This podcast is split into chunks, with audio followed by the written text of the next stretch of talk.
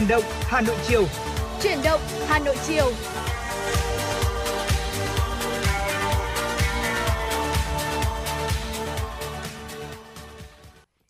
Xin được mến chào tất cả quý vị thính giả của FM96 trong khung thời gian quen thuộc 16 giờ. Tại phòng thu của Đài Phát thanh và Truyền hình Hà Nội, trong buổi chiều ngày hôm nay đồng hành cùng với tất cả quý vị là Bảo Nhật và Tuấn Hiệp. Chúng tôi sẽ liên tục cố gắng mang đến cho tất cả quý vị những thông tin thực sự hấp dẫn. Bên cạnh đó là những chuyên mục với những nội dung và những thông tin hữu ích để giúp cho tất cả quý vị chúng ta sẽ có được một buổi chiều với thật nhiều năng lượng. À, vâng ạ, lời đầu tiên à, cho phép à, Tuấn Hiệp xin được gửi lời chào và lời cảm ơn quý vị thính giả đang nghe chuyển động Hà Nội trong buổi chiều ngày hôm nay. À, quý vị thính giả thân mến, chuyển động Hà Nội buổi chiều chúng tôi được phát sóng trực tiếp từ 16 giờ đến 18 giờ và trong 2 tiếng đồng hồ chúng tôi sẽ liên tục cập nhật tới quý vị thính giả à, các tin tức cũng như là uh, chia sẻ với quý vị những phần uh, uh, trò chuyện trao đổi và quý vị thính giả nếu có uh, quan tâm tới chương trình muốn uh, giao lưu chia sẻ cùng với Tuấn Hiệp Bảo Nhật thì có thể là liên lạc với chuyển động Hà Nội buổi chiều ngày hôm nay thông qua hai cách thức đó là qua số điện thoại đường dây nóng 024 3773 6688 cùng với fanpage trên nền tảng mạng xã hội Facebook tại địa chỉ là FM96 Thời sự Hà Nội. Và thưa quý vị, trong buổi chiều ngày hôm nay thì có lẽ chúng ta đang cảm nhận một cái nền nhiệt độ đôi phần tôi thấy là mát mẻ hơn những ngày trước đúng không ạ? Như vâng. ngày hôm qua thì nhiệt độ đang ở mức khoảng 37 38 độ C, nhưng ngày hôm nay hiện tại chúng tôi đang cảm nhận được trong mức nhiệt độ chỉ khoảng 33 độ C. Ít nhiều thì nó cũng đã dễ chịu hơn so với những ngày trước rất nhiều rồi. Vâng. Không biết là anh Tuấn Hiệp có thêm những thông tin liên quan thời tiết gì để có thể cung cấp đến cho quý vị thính giả không? Vâng ạ, thưa Bảo Nhật cùng với quý vị thính giả tình hình cụ thể về thời tiết như sau. À, thưa quý vị, chịu ảnh hưởng của hội tụ gió ở các mực khí quyển trên cao hoạt động mạnh nên là về chiều tối và đêm nay, khu vực Bắc Bộ sẽ có mưa rào và rông trên diện rộng. Cục bộ sẽ có mưa vừa, mưa to. Trong mưa rông có khả năng xảy ra lốc xét, mưa đá cũng như là gió giật mạnh nên ờ, người dân cần lưu ý. Còn trong ngày thì có mưa xảy ra bất chợt với thời tiết chuyển dịu mát hơn sau những cái ngày oi nóng vừa qua cùng ờ, nhiệt độ cao nhất sẽ ở trong khoảng là từ 29 cho tới là 32 độ. Còn chi tiết về tình hình tại thủ đô Hà Nội thì trong chiều tối và đêm nay có mưa rào và rông, cục bộ có mưa vừa mưa to. Mưa rông sau chuỗi ngày nắng nóng sẽ rất dễ kèm theo là tố lốc, sấm sét cũng như là gió giật mạnh nên là người dân thủ đô cũng cần hết sức lưu ý. À, tiết trời sẽ mát mẻ dễ chịu cùng nhiệt độ thấp nhất là từ 24 đến 26 độ. Còn sang ngày mai thì mưa vẫn duy trì trên toàn thành phố. Ờ, mưa xuống sẽ giúp cho làm mát bầu không khí nên nhiệt độ cao nhất cũng chỉ quanh ngưỡng là từ 30 cho tới là 32 độ thôi. Ờ, còn xin được chuyển sang ờ, thông tin về áp thấp nhiệt đới ở trên biển Đông. Ờ, hồi 13 giờ hôm nay thì vị trí áp thấp nhiệt đới cách huyện đảo Hoàng Sa vào khoảng 480 km về phía đông, cường độ mạnh cấp 6, cấp 7 giật cấp 9, bán kính gió mạnh cấp 6 giật cấp 9 khoảng 100 km tính từ tâm của áp thấp nhiệt đới. Dự báo trong 24 giờ tới thì áp thấp nhiệt đới di chuyển theo hướng bắc tây bắc và có khả năng mạnh lên thành bão. Đến 13 giờ ngày mai, vị trí tâm bão cách huyện đảo Hoàng Sa khoảng 420 km về phía đông đông bắc, cường độ mạnh cấp 8, giật cấp 10. Ờ, do ảnh hưởng của áp thấp nhiệt đới sau có khả năng mạnh lên thành bão nên ở vùng biển phía đông của khu vực Bắc Biển Đông sẽ có gió mạnh cấp 6, cấp 7, sau tăng lên cấp 8 và giật cấp 10 với sóng biển cao từ 3 tới 5 mét biển động mạnh. Ở khu vực ờ, vùng biển từ Bình Thuận đến Cà Mau và giữa và Nam Biển Đông bao gồm cả huyện đảo Trường Sa thì sẽ có gió Tây Nam mạnh dần lên cấp 5 sau tăng lên cấp 6, giật cấp 7, cấp 8 với sóng biển cao từ 2 cho đến 3 mét biển động. Thưa quý vị và đó là những thông tin liên quan tình hình về thời tiết và hy vọng là trong ngày hôm nay chúng ta sẽ đón nhận được nhiều những thông tin tích cực hơn. Thời gian vừa rồi thì có lẽ là trong cái giai đoạn mà thời tiết cũng có nhiều những sự biến động và đôi phần hơi gay gắt thành ra là nhiều quý vị thính giả cũng có chia sẻ với chương trình sức khỏe cũng đôi phần bị ảnh hưởng đúng không ạ? À, chính vì thế nên là trong cái đoạn giai đoạn thời gian này thì mình cũng hết sức lưu tâm mình có di chuyển hay là có những cái công việc gì nếu mà cần thiết phải ra ngoài trời hay ngay cả trong nhà thôi thì mình cũng lưu tâm mình điều chỉnh lại chế độ ăn uống cũng như là có một số những biện pháp để giúp nâng cao sức khỏe sức đề kháng của mình nhiều hơn. Trong cái thời kỳ nắng nóng như thế này thì có thể là cơ thể của mình cũng cảm thấy là hơi khó chịu. Chính vì thế là chăm sóc sức khỏe cũng là một trong những vấn đề mà hết sức lưu ý không chỉ với bản thân mình đâu mà đặc biệt là các bạn nội trợ thì còn phải lo cho cả gia đình đúng không ạ? Dạ vâng chị và như lúc nãy thì anh Tuấn Hiệp cũng đã chia sẻ là trong tối và đêm nay thì có khả năng xảy ra mưa rông. Nhưng mà để chắc cú thêm cái cái cái phần trăm mà mình có mưa thì thôi. Bây giờ chúng tôi chưa có mưa ngay bên ngoài, nhưng mà cũng hy vọng là sẽ có một cái cơn mưa đến từ phòng thu. Hy vọng là sẽ giúp cho quý vị cảm thấy là mát mẻ hơn và nhiều năng lượng hơn trong buổi chiều ngày hôm nay. Hãy cùng đến với tiếng ca của trung quân idol và ca khúc gọi mưa.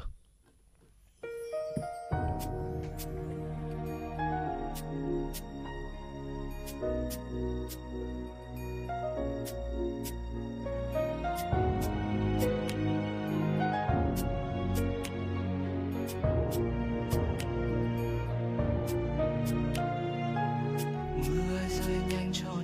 sóng gió đến tới bờ.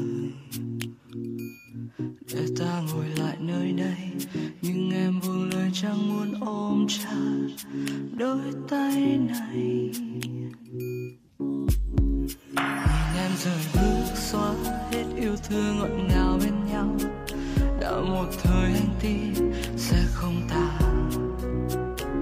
Còn chiếc hôn trao cho anh vội vàng, em mang mọi thứ xung quanh anh tan vào mưa. Nếu để cho anh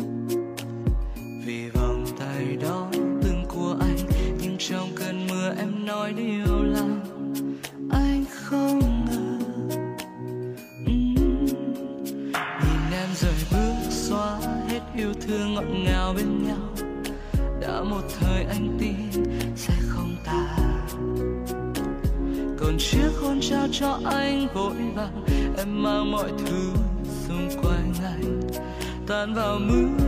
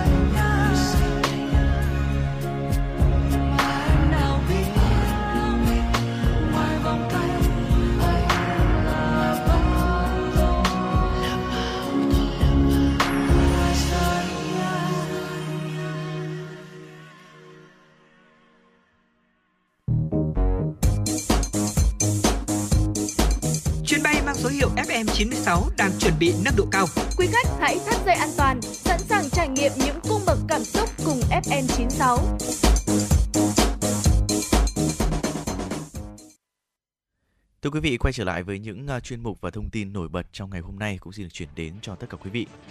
Bộ Nông nghiệp và Phát triển Nông thôn mới đây đã họp tổng kết đánh giá kết quả 6 tháng đầu năm. Theo đó, 6 tháng đầu năm nay, tốc độ tăng GDP ngành nông lâm thủy sản đạt khoảng 2,8%. Trong bối cảnh thiên tai gây thiệt hại hơn 4.000 tỷ đồng, giá vật tư nông nghiệp tăng cao.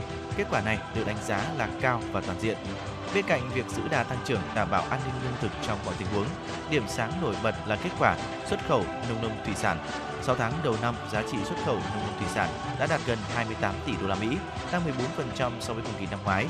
Trong đó đáng chú ý có đến 9 nhóm sản phẩm có giá trị xuất khẩu vượt mức 1 tỷ đô la Mỹ, bao gồm cà phê, cao su, điều, rau quả, gạo, cá tra, tôm, sản phẩm gỗ và các nhóm đầu vào phục vụ sản xuất.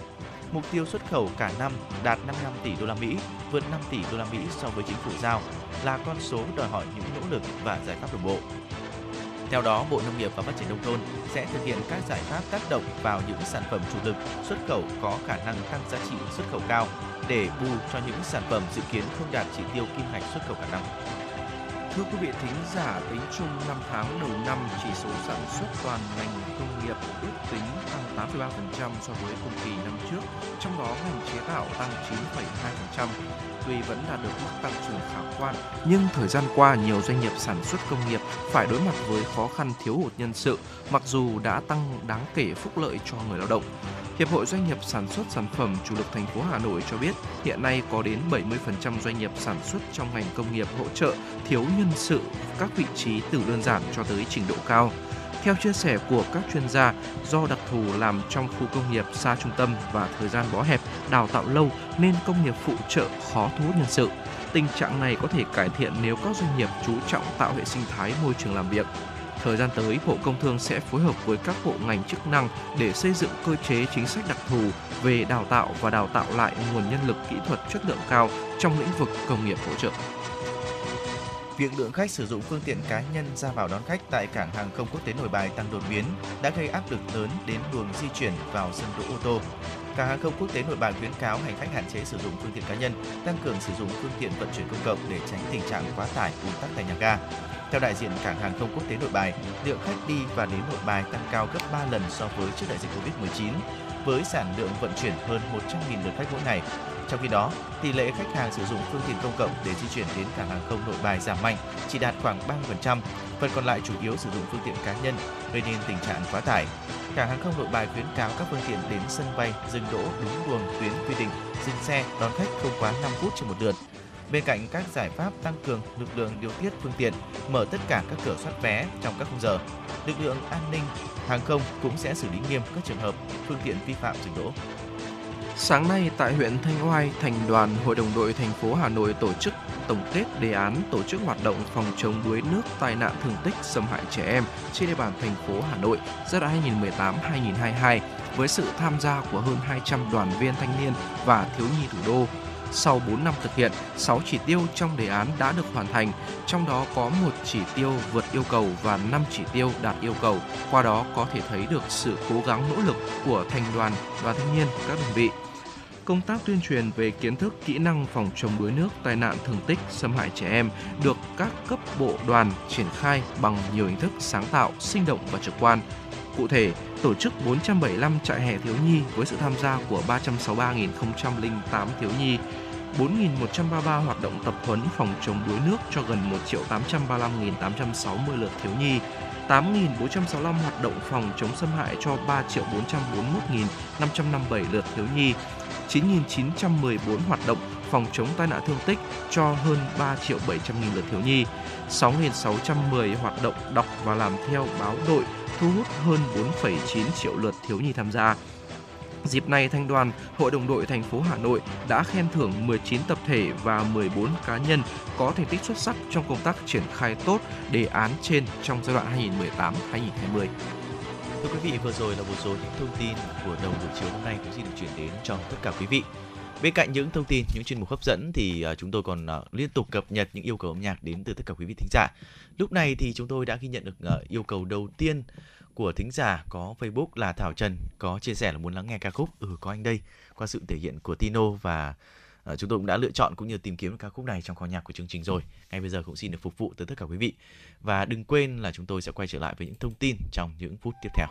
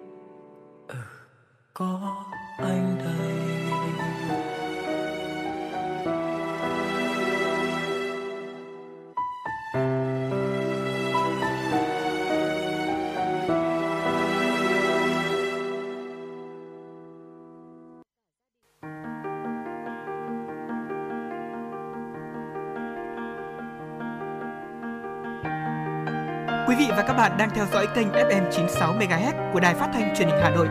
Hãy giữ sóng và tương tác với chúng tôi theo số điện thoại 024 3773 6688. FM 96 đồng hành trên mọi nẻo đường. Quý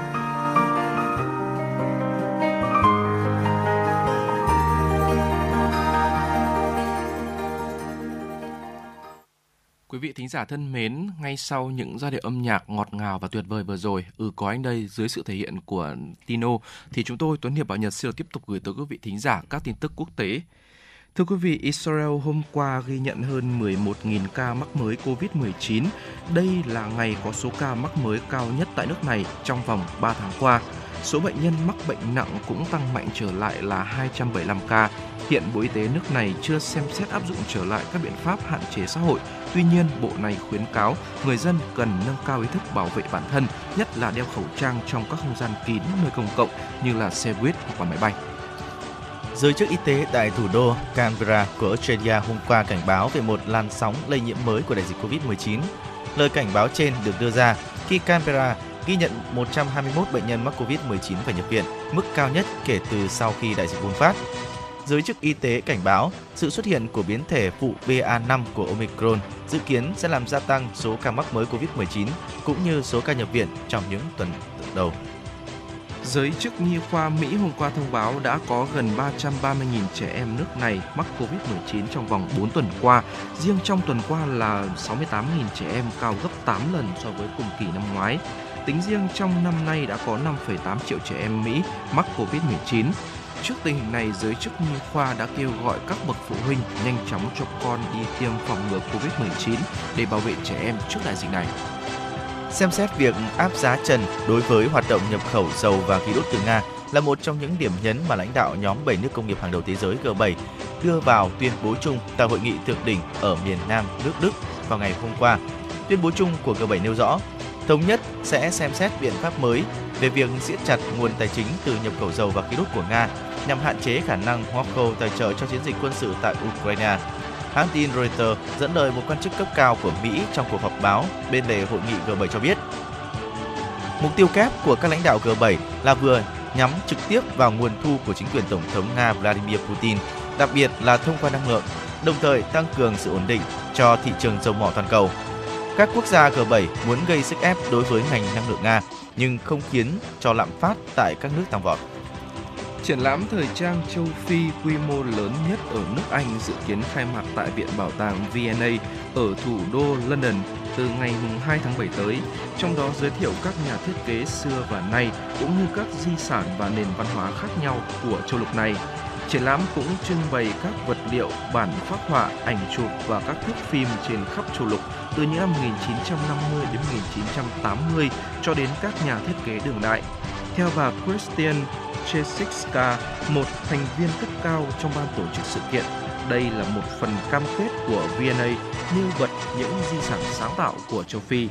Triển lãm có một khu mang chủ đề thời phục hưng văn hóa châu Phi, trong đó các tấm áp phích và ấn phẩm từ các phong trào độc lập bên cạnh phần trưng bày thời trang. Một điểm nhấn của các triển lãm là tác phẩm trưng bày ở trung tâm do nhà thiết kế RC người Maroc làm riêng cho triển lãm. Tác phẩm lấy cảm hứng từ chiếc áo choàng của người Anh và chiếc khăn hijab của người Hồi giáo nhằm giới thiệu châu Phi tại nước Anh. Thưa quý vị, vừa rồi là một số những thông tin về quốc tế cũng xin được chuyển đến cho tất cả quý vị. Như chúng tôi cũng đã chia sẻ với quý vị từ ngay đầu chương trình thì trong thời gian gần đây, thời tiết cũng đang có những cái sự chuyển biến khá đặc biệt. Và chính vì thế mà rất nhiều vị tính giả cũng có chia sẻ với chúng tôi là đang gặp những cái vấn đề liên quan đến sức khỏe. Vâng. đặc biệt như là đau đầu chóng mặt rồi suy nhược cơ thể hay là viêm họng cũng có nữa. Không biết là anh Tuấn Hiệp dạo này có thể thấy là sức khỏe cũng bị ảnh hưởng gì không? À, cũng phải xin thưa với à, Bảo Nhật cùng với quý vị thính giả rằng cũng không rõ lý do vì sao mà hai ngày gần đây à, không biết rằng quý vị nghe giọng của Hiệp qua sóng FM Radio 96 thì có thấy rằng có một chút gì đó khang khác so với uh, những Tuấn Hiệp của các buổi lên sóng uh, chuyển động nội chiều khác không? Nhưng mà phải xin thưa rằng là cái giọng và cái học của tôi hiện đang hình như gặp phải một chút với vấn đề mà hiện tại thì chưa rõ lý do và tôi nghĩ là nhiều uh, quý vị thính giả khác cũng đang gặp một cái vấn đề chung liên quan đến những vấn đề như là bị viêm họng chẳng hạn trong cái thời điểm như bây giờ. Vâng. đặc biệt là trong cái khoảng thời gian này thì nắng nóng mà quý vị mình hay nằm điều hòa và nhiều người thì có chia sẻ là xong cái buổi gọi là ngủ ở trong cái phòng điều hòa xong thì thấy sáng sau thì cổ bắt đầu bị rát rồi gặp những cái vấn đề khác. Chính vì thế nên là bây giờ làm sao để có thể um, có cái mẹo nào để mà giúp cho viêm họng nó giảm không và nó có thể dễ thực hiện ngay tại nhà hay không? Chính vì thế chúng tôi cũng đã có được một số những cái sự tổng hợp bằng những cái phương pháp đơn giản dễ thực hiện thôi. Với những cái nguyên liệu sẵn có các mẹo để chữa viêm họng tại nhà được nhiều người áp dụng để giúp đẩy nhanh cái tốc độ phục hồi và hạn chế cơ thể khi mà không may gặp phải những tình trạng như thế này. À, quý vị cũng biết đấy ạ khi mà chúng ta gặp những vấn đề liên quan đến viêm họng rồi là với những ai mà đặc biệt là có công việc liên quan đến giao tiếp hay là bàn thảo thường xuyên ấy thì đây chắc chắn sẽ là một trong những vấn đề rất nghiêm trọng đúng không ạ? Vâng ạ. Um, và thưa quý vị thính giả trong uh, chương trình ngày hôm nay thì à, chúng tôi có uh, chia sẻ một số các thông tin chuyên môn của bác sĩ chuyên khoa Nguyễn Thị Thông Tuyết là nguyên phó giám đốc bệnh viện Quân y 354 uh, ờ, về việc chúng ta sẽ có một số các cái mẹo chữa viêm họng rất là đơn giản và hiệu quả ở tại ngay tại gia đình của mình. à, đầu tiên à, thì Tuấn Hiệp xin được ờ, chia sẻ một cái cách à, khá là đơn giản và chúng ta chúng ta sẽ dùng nước muối sinh lý để có thể là chữa viêm họng. à, xúc miệng với nước muối ấm là một cách rất đơn giản để có thể là làm dịu cái cơn đau ở cổ họng à, cái nước muối thì nó có tác dụng là làm dịu niêm mạc này tiêu viêm này và sát khuẩn nước muối thì còn giúp là làm loãng một loại bỏ dịch đờm ứ ở họng và đó thì nó giảm nhanh cái tình trạng khó nuốt và nghẹn vướng ở cổ họng. À, xúc miệng bằng nước muối ấm thì nó còn có hiệu quả là giảm đau trong các trường hợp là viêm amidan viêm thanh quản cấp uh, viêm VA và nó uh, cái tổn thương hầu họng do các cái trào ngược dạ dày thực quản nữa à, và có thể duy trì cái thói quen xúc miệng nước muối từ khoảng 1 đến 2 lần một ngày để phòng ngừa một số các vấn đề về đường hô hấp còn cái cách mà để cho quý vị thính giả có thể sử dụng cái nước muối sinh lý để trị viêm họng là mình sẽ chuẩn bị là có một ly nước ấm vào khoảng tầm à, 300 ml à, cho vào đó là một từ một nửa cho tới một thìa cà phê.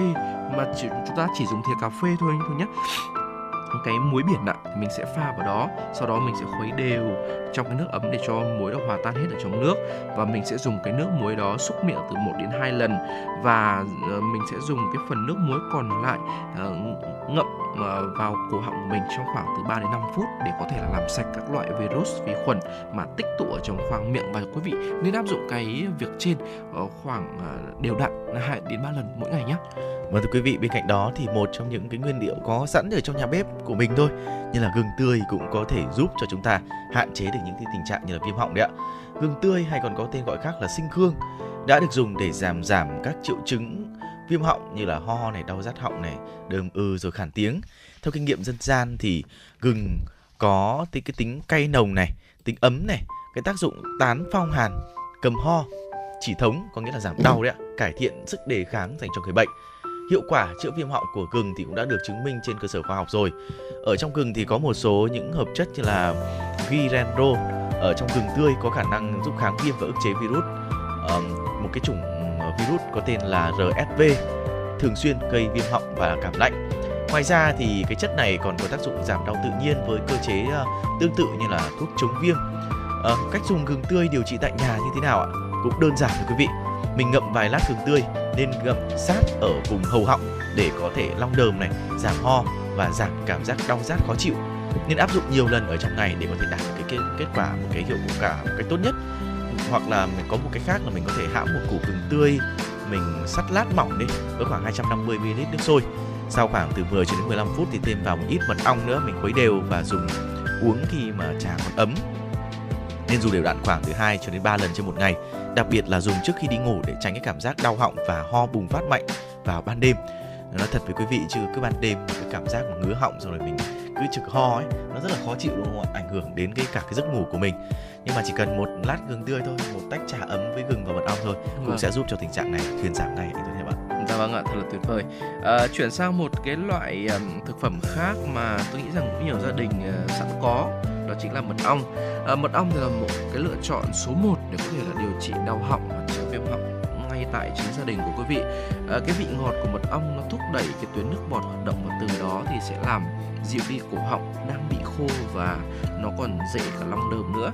À, cách dùng mật ong để có thể điều trị đau tại nhà đó là ờ, cách đầu tiên là quý vị hãy ăn trực tiếp từ một tới vài thìa mật ong để có thể làm giảm đau và ngứa ngáy ở cổ họng của mình.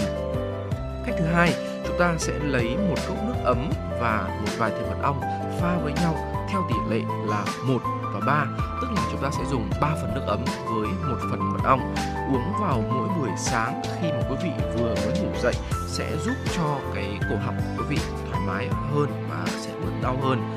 À, cách thứ ba, chúng ta sử dụng là 10 gram đông trùng hạ thảo sấy khô cùng với từ 100 cho tới khoảng 200 ml mật ong rừng nguyên chất và sau đó khoảng 7 ngày thì quý vị có thể sử dụng mỗi lần mình sẽ dùng từ 10 tới à, 15 ml à, mật mật ong mà ngâm đông trùng hạ thảo đó và pha cùng với nước ấm 70 độ. À, cách thứ tư thì quý vị có thể là kết hợp à, mật ong với một số các loại thảo dược khác để có thể uh, trị uh, viêm họng. Bên cạnh đó thì tía tô cũng là một vị thuốc cũng khá là hữu ích quý vị ạ. Mình có thể uh, sử dụng tía tô bởi vì uh, trong cái loại lá này thì nó có chứa nhiều tinh dầu này, khoáng chất này có cả protein nên rất tốt cho hệ à, miễn dịch và nhất là sức đề kháng dành cho sức khỏe của tai mũi họng. Trong đông y thì tía tô có vị cay này, có tính ấm này, có tính kháng viêm và diệt khuẩn, thanh lọc cơ thể và bổ phế rất tốt. Cũng bởi vậy mà loại lá này thì thường được sử dụng để chữa những cái bệnh viêm họng tại nhà. Có hai cách để giúp chúng ta có thể sử dụng lá tía tô chữa viêm họng. Đầu tiên thì à, một trong những cái món mà có lẽ là mọi người cũng thường xuyên ăn đó chính là cháo tía tô quý vị. Vâng rất dùng ngon. đúng rồi rất ngon và cũng giúp cho chúng ta phòng tránh được viêm họng nữa. Dùng một nắm lá tía tô mình rửa sạch sau đó thì mình thái nhỏ. Hành hành thì mình bóc vỏ này nấu gạo thành cháo sau đó là thêm cho vừa ăn. Rồi mình ờ, cho tía tô ra nồi. Ăn cháo lúc mà còn nóng hàng ngày cháo tía tô thì không chỉ giúp mà kháng khuẩn này tiêu viêm mà còn rất tốt cho cổ họng của người bệnh nữa. Ờ, bên cạnh đó thì ờ, nước cốt lá tía tô và các loại thảo dược khác cũng sẽ giúp cho chúng ta giảm cái tình trạng này. Mình chuẩn bị uh, thêm một chút nếu mà có ở dưới quê tôi thấy là có nhiều hoa khế này uh, lá tía tô hoa đu đủ và đôi khi có cả đường phèn nữa. Mình rửa sạch các loại thực vật này uh, thêm đường phèn và hấp cách thủy khoảng từ 15 đến 20 phút dùng nước cốt sau khi hấp uống khoảng 3 lần trong ngày. Dùng lá tía tô này lá trà xanh hoặc là mận tươi uh, đại táo dạ nhuyễn đun sôi cùng với khoảng uh, nửa lít nước ở trong khoảng 20 phút. Khi nguội rồi thì mình uh, chắt lấy nước dùng uống 3 lần trên một ngày cho tới khi mà mình khỏi bệnh thì thôi. Đó là tía tô có rất nhiều cách để giúp cho chúng ta có thể là cải thiện được cái um, chất lượng của của họng của mình. Và đảm bảo là mình không bị ờ, cái cái tình trạng viêm họng nó sẽ giảm bớt đi rất nhiều nếu mà mình sử dụng loại lá này. Vâng ạ. À, và thưa quý vị, một ờ, cái loại thức uống này tôi nghĩ rằng là cũng sẽ có nhiều quý vị thính giả à, thích sử dụng. Nếu mà quý vị không lựa chọn các cách thức làm à, chữa đau họng trên đó chính là mình sẽ dùng trà hoa cúc. Ờ, không chỉ là một cái thức uống nó thơm ngon à, trà hoa cúc nó được sử dụng rất là nhiều với cái mục đích y học khác nhau bao gồm cả việc là làm dịu cái cơn đau họng khó chịu bởi cái đặc tính mà trà hoa cúc mang lại đó là kháng viêm chống oxy hóa và làm mịn cái lớp niêm mạc ở cổ họng quý vị. à, cái cách dùng trà hoa cúc để trị với họng tại nhà đó là quý vị hãy chuẩn bị ờ, à, 10 hoa cúc được phơi khô, 30 ml mật ong, hai quả quất ờ, không có nước và khoảng à, 200 ml nước sôi. À, còn cách làm cái thức uống này thì đầu tiên chúng ta sẽ ngâm 10 bông hoa cúc và 200 ml nước sôi trong 5 phút và đậy kín lại. Cái việc đậy kín nắp này thì nó sẽ giúp cho cái mùi hương nhẹ của hoa cúc được thấm vào trong từng nhụy hoa. Ở bước 2 thì sẽ hòa chung cái hỗn hợp bao gồm là 200ml nước ngâm hoa cúc với 20ml mật ong cùng với hai quả quất không nước cho vào máy xay. Họ, chúng ta sẽ xay cái hỗn hợp trên trong khoảng 3 phút để tất cả các nguyên liệu được hòa cùng vào với nhau. Sau đó thì đổ nước cốt hỗn hợp lên cốc và thêm 10 ml mật ong còn lại vào và quý vị có thể dùng rồi. À, và trước khi mà dùng trà hoa cúc mật ong thì à, những người mà bị đau họng viêm họng thì cần phải giữ lại vài bông hoa cúc và ngậm ở trong miệng trước khi mà dùng trà. Cái việc mà ngậm hoa cúc ở miệng ấy à, thì nó có cái tác dụng là khử độc à, mà ừ, hơn thế nữa thì nó còn tạo à, ra một cái hơi thở thơm tho dành cho quý vị. Hy vọng với những chia sẻ vừa rồi của chúng tôi thì cũng sẽ giúp cho tất cả quý vị mình đã có thêm được nhiều kiến thức chăm sóc sức khỏe của mình được tốt hơn. Bây giờ thì chúng ta sẽ cùng quay trở lại với những giai điệu âm nhạc.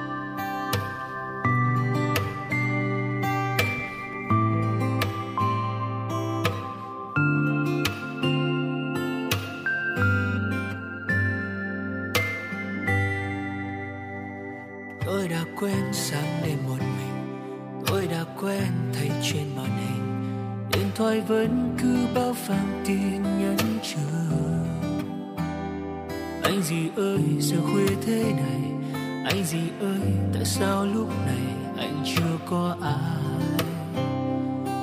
Nắm tay, giữa thời gian lướt trên điện thoại tim còn mang những nỗi phiền hoài. Màn hình thấm sáng thói quen nơi cũ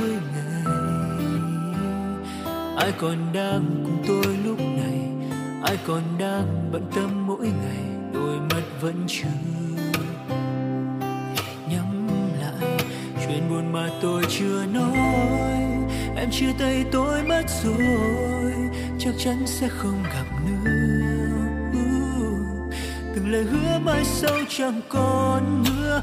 Tôi quên đi thật rồi.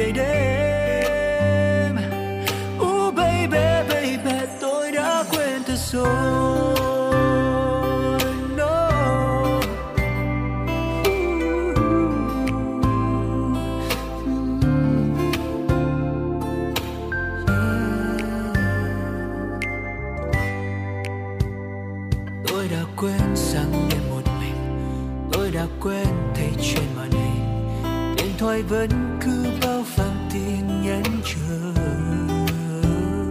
Anh gì ơi ngủ đi tối rồi. Anh đừng lo giờ sẽ có người cùng anh nắm tay. Cùng sánh vai chuyện buồn mà tôi chưa nói. Em buông tay tôi mất rồi có lẽ sẽ không gặp nữa. Uh, từng lời hứa mai sau chẳng còn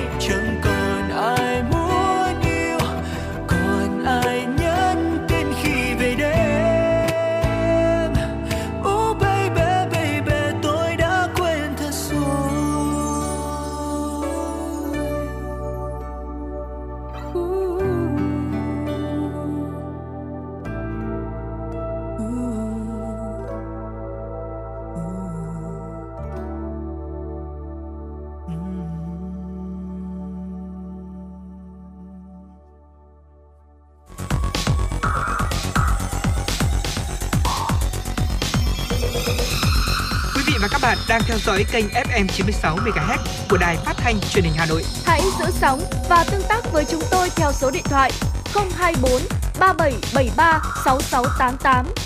FM 96 đồng hành trên mọi nẻo đường. đường.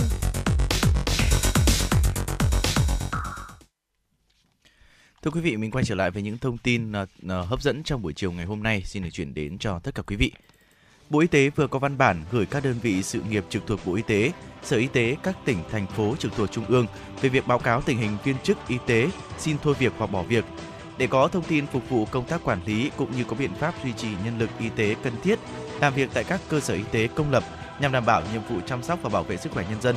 Bộ Y tế đề nghị các đơn vị sự nghiệp trực thuộc Bộ và Sở Y tế các tỉnh thành phố trực thuộc Trung ương báo cáo tình hình viên chức y tế xin thôi việc hoặc bỏ việc và nguyên nhân theo mẫu gửi. Thời điểm thống kê từ ngày 1 tháng 1 năm 2022 đến ngày 15 tháng 6 năm 2022. Theo số liệu thống kê sơ bộ trong gần 2 năm qua, tại Hà Nội có gần 900 nhân viên y tế, bác sĩ xin nghỉ việc hoặc chuyển công tác. Riêng từ đầu năm đến hết tháng 4 của năm 2022, có tới 226 nhân viên y tế tại Hà Nội xin nghỉ việc, 17 người khác xin chuyển công tác. Tại thành phố Hồ Chí Minh, chỉ tính riêng năm 2021 có hơn 1.000 nhân viên y tế nghỉ việc và tính riêng quý 1 của năm 2022 đã có gần 400 người nghỉ việc. Tại Đồng Nai, chỉ trong khoảng 6 tháng đầu năm 2022, đã có khoảng 230 bác sĩ điều dưỡng và kỹ thuật viên tại các cơ sở y tế công lập từ tỉnh đến xã nghỉ việc. Số này cao hơn nhiều so với các năm trước. Tại Gia Lai trong năm 2021, toàn ngành có 110 trường hợp là bác sĩ, nhân viên y tế nghỉ việc. Trong 6 tháng đầu năm 2022, tiếp tục có 23 trường hợp nghỉ việc, trong đó có 6 bác sĩ. Thưa quý vị thính giả, từ ngày 1 tháng 7 năm 2022 bắt buộc áp dụng hóa đơn điện tử trừ một số trường hợp như doanh nghiệp nhỏ và vừa, hợp tác xã, hộ, cá nhân kinh doanh tại địa bàn có điều kiện kinh tế xã hội khó khăn, đặc biệt khó khăn, không thực hiện giao dịch với cơ quan thuế bằng phương tiện điện tử, không có hệ thống phần mềm kế toán.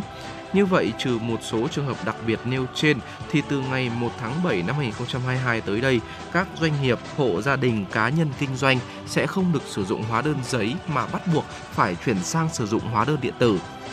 Thực tế, việc áp dụng hóa đơn điện tử đã được triển khai đồng bộ tại 63 tỉnh, thành phố trên cả nước từ tháng 4 năm 2022, nhưng do thời gian áp dụng chưa lâu nên trong quá trình sử dụng hóa đơn điện tử, các doanh nghiệp vẫn còn gặp khá nhiều vướng mắc nhằm hỗ trợ tháo gỡ khó khăn cho những người dân và doanh nghiệp chịu ảnh hưởng của đại dịch Covid-19, Bộ Tài chính đã ban hành thông tư 120 trên 221 quy định về mức thu của một số khoản phí lệ phí áp dụng từ ngày 1 tháng 1 năm 2022 đến hết ngày 30 tháng 6 năm 2022.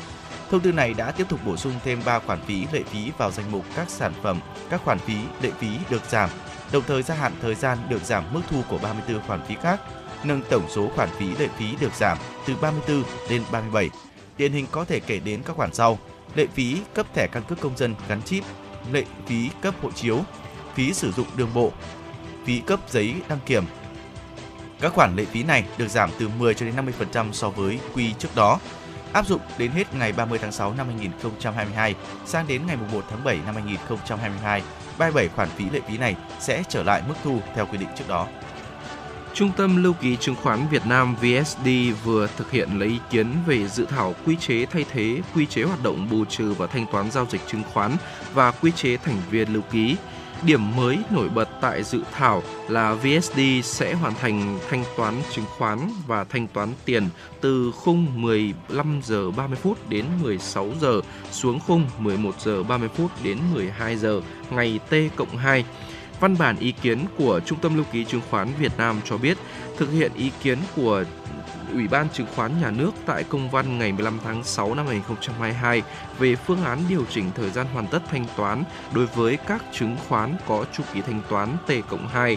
Trung tâm Lưu ký Chứng khoán Việt Nam VSD đã dự thảo quy chế thay thế quy chế hoạt động bù trừ và thanh toán giao dịch chứng khoán dự kiến áp dụng từ tháng 8 năm 2022 Dự thảo quy chế lần này có nhiều nội dung, quy trình mới, đồng thời cũng là những thay đổi rất tích cực mà nhà đầu tư đang mong đợi. Theo đó, thành viên lưu ký sẽ xác nhận đủ tiền hoặc thiếu tiền thanh toán giao dịch chứng khoán chậm nhất là vào lúc 16 giờ 45 phút ngày T cộng 1. Đặc biệt, dự thảo quy chế mới sẽ điều chỉnh thời gian VSD hoàn tất thanh toán chứng khoán và ngân hàng thanh toán hoàn tất thanh toán tiền từ khung 13 giờ 15 giờ 30 phút đến 16 giờ xuống khung 11 giờ 30 phút đến 12 giờ ngày T+2.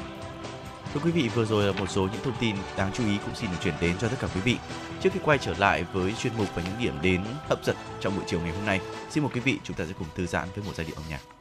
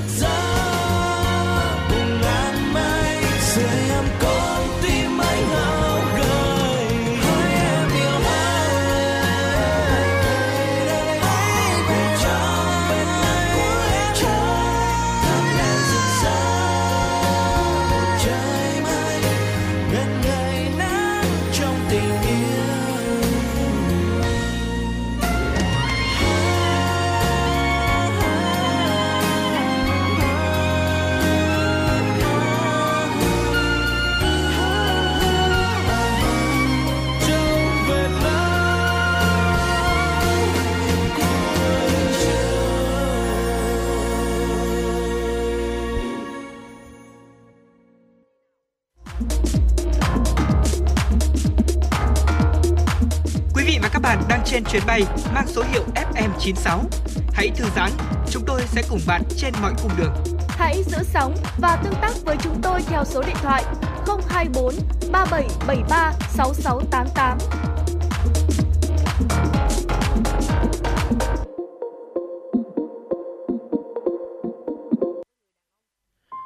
Thưa quý vị vừa rồi thì chúng ta vừa nghe được ờ, bài hát Vệt nắng cuối trời.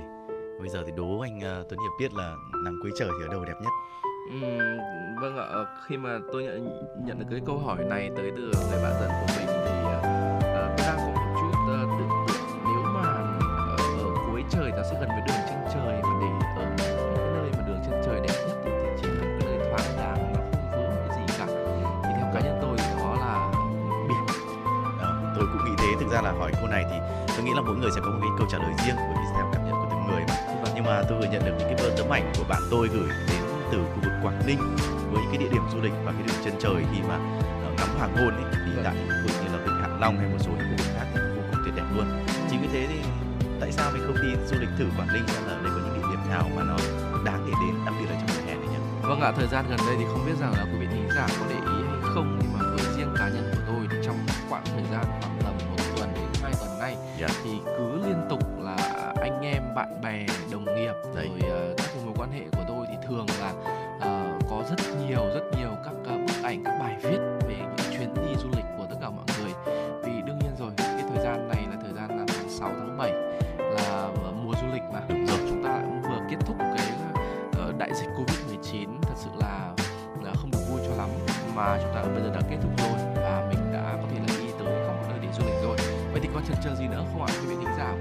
16 trong buổi chiều ngày hôm nay. Hãy đi du lịch cùng với chúng tôi Tuấn Hiệp Bảo Nhật tới với mảnh đất Quảng Ninh để cùng ờ, tới với một số các địa điểm du lịch mà nhất định chúng ta sẽ phải đến một lần khi mà mình tới với Quảng Ninh nhé. Đầu tiên thì chắc chắn rồi Vịnh Hạ Long sẽ là một trong điểm đến hấp dẫn tại đây. Mình không thể bỏ qua được. Vịnh Hạ Long là một điểm đến bắt buộc phải check-in của những vị du khách là những ai mà đến đây, kể cả trong nước hay là ở nước ngoài cũng thế thôi. Vịnh biển này thì là một niềm tự hào của Việt Nam rồi, là một trong bảy kỳ quan của thiên nhiên thế giới ôm trong mình hơn 1.900 hòn đảo đá vôi lớn nhỏ với rất nhiều những hang động thần bí. Đến với Vịnh Hạ Long thì chúng ta có thể đi cáp treo hoặc là thủy phi cơ để có thể ngắm trọn vẹn danh lam thắng cảnh này từ trên cao và nếu mà chúng ta muốn ngắm nhìn những hòn đảo đá vôi hòn đá vôi với khoảng cách gần hơn thì chúng ta có thể chọn những cách à, là đi tour du thuyền quanh những hòn đảo như thế này Vâng. và để à, phục vụ cho nhu cầu vui chơi giải trí nghỉ dưỡng tại đây thì xung quanh vịnh còn có rất nhiều những cái dịch vụ như là Vinpearl Resort là Spa Hạ Long rồi công viên Ờ, ở tại Hạ Long nữa rất nhiều vịnh Hạ Long chắc chắn sẽ là một điểm đến không thể bỏ qua Vâng ạ, số 1 là Vịnh Hạ Long thì số 2 không thể không kể tới đó chính là bán đảo Tuần Châu. Và quý vị thân mến, bán đảo Tuần Châu thì được bình chọn là địa điểm du lịch quyến rũ nhất trên hành trình khám phá Hạ Long. Và cái làn nước biển thật sự là trong xanh, sạch sẽ với thảm cát trắng mịn trải dài hơn 6 cây số sẽ mang đến cho quý vị và các bạn cảm giác thư giãn, thả lỏng sau những ngày mệt mỏi. Ở nơi đây thì còn có địa điểm check-in ở Quảng Ninh ờ, được ờ, yêu thích ờ, với cái khu vui chơi giải trí rất là hiện đại cùng với những hoạt động thú vị mà quý vị có thể theo dõi chiêm ngưỡng ở đây như là nhạc nước này, xiếc này, một số hoạt động vui chơi như là lướt ván, đi mô tô nước, cano rủ kéo hoặc là chèo thuyền kayak vân vân. Bên cạnh đó thì đảo Cô Tô cũng là một trong những điểm đến vô cùng lý thú. Đây là một địa điểm check-in tại Quảng Ninh được nhiều du khách yêu thích, là một trong những hòn đảo đẹp nhất miền Bắc. Quần đảo này thì có hơn 50 đảo lớn nhỏ khác nhau và có cả đảo ngầm nữa, mang một cái vẻ đẹp hoang sơ này, thơ mộng này. Bãi biển Cầu Mỹ cũng là một điểm điểm được check-in nhiều nhất ở đảo Cô Tô vì đây là nơi mà uh, cái điểm ngắm bình minh đẹp nhất của quần đảo. Và bởi vì và có cái lớp đá trơn mượt với nhiều màu sắc và hình thù được xếp chồng lên nhau cực kỳ đẹp mắt. Chúng ta có thể có những cái tấm ảnh sống ảo với background đẹp như tranh tại đảo Cô Tô quý vị ạ. Thứ tư đó chính là biển Cẩm Phả. À, thì đây là một nơi mang cái vẻ đẹp sơn thủy hữu tình, vừa có bãi biển trong xanh, vừa có những đảo đá vách đá dựng đứng thật sự là hùng vĩ. Ở nơi đây thì có đảo Dều là cái vùng đất có một cuộc sống hoang dã của hơn hàng nghìn con khỉ. À, ở đây thì có cả vịnh Bái Tử Long với hàng trăm hòn đảo núi đá vôi và sa phiến thạch. Những bãi tắm còn nguyên vẻ đẹp hoang sơ. Những địa điểm này hàng năm thì có rất nhiều du khách ghé thăm tham quan. À, và và Ờ, đền Cửa Ông cũng là một địa điểm du lịch tâm linh ờ, rất là nổi tiếng ở khu vực biển Cẩm Phả. Và ngôi đền thì mang vẻ đẹp cổ kính, thu hút rất là nhiều du khách viếng thăm ờ, gửi gắm những cái nỗi lòng của mình. Và đặc biệt là vào tháng 2 âm lịch hàng năm, nơi đây là có một lễ hội lớn, bà con địa phương về đây rất đông để chảy hội. Vâng thưa quý vị vừa rồi là một số những địa điểm tại khu vực Quảng Ninh mà quý vị cũng có thể ghé tới và có lẽ là để có thể cụ thể và chi tiết hơn thì cũng đợi là quý vị thính giả mình cũng có thể là bổ sung thêm vào trong danh sách này những cái địa điểm đến mà quý vị cảm thấy yêu thích nhé. Vâng Bây giờ thì sẽ là một giai điệu âm nhạc để chúng ta cũng ờ, có thể là đợi những thông tin đến từ thính giả gửi về cho chương trình. Chúng tôi sẽ quay trở lại với những thông tin trong những chuyên mục tiếp theo sau ít phút nữa.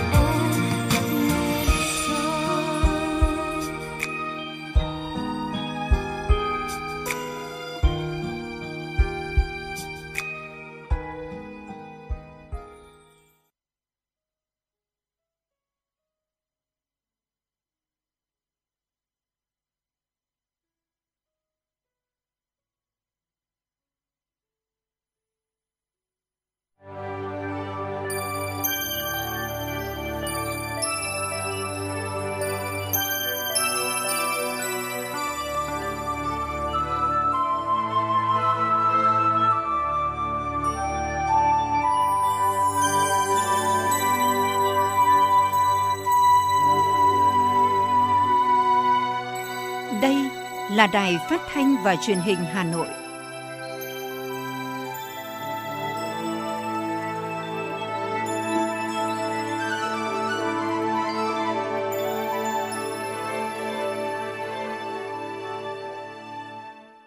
Xin kính chào quý vị thính giả của Đài Phát thanh và Truyền hình Hà Nội. Tuấn Hiệp Bảo Nhật rất vui khi được tiếp tục đồng hành cùng với quý vị và các bạn trong khung giờ phát thanh của Chuyển động Hà Nội chiều. Chương trình đang được phát sóng trực tiếp trên tần số FM 96 MHz. Quý vị và các bạn có thể nghe trực tuyến chương trình và nghe lại các chương trình Chuyển động Hà Nội trên website hanoitv.vn. Hãy chia sẻ cùng với Tuấn Hiệp và Bảo Nhật qua tổng đài 024 3773 6688 hoặc tương tác qua fanpage FM 96 Thời sự Hà Nội. Rất nhiều thông tin về chính trị, kinh tế, văn hóa xã hội của thủ đô sẽ là chúng tôi tiếp tục cập nhật trong buổi chiều ngày hôm nay.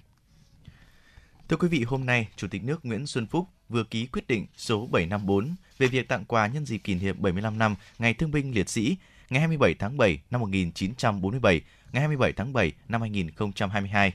Theo đó, quà tặng được chia sẻ thành hai mức 600.000 đồng và 300.000 đồng.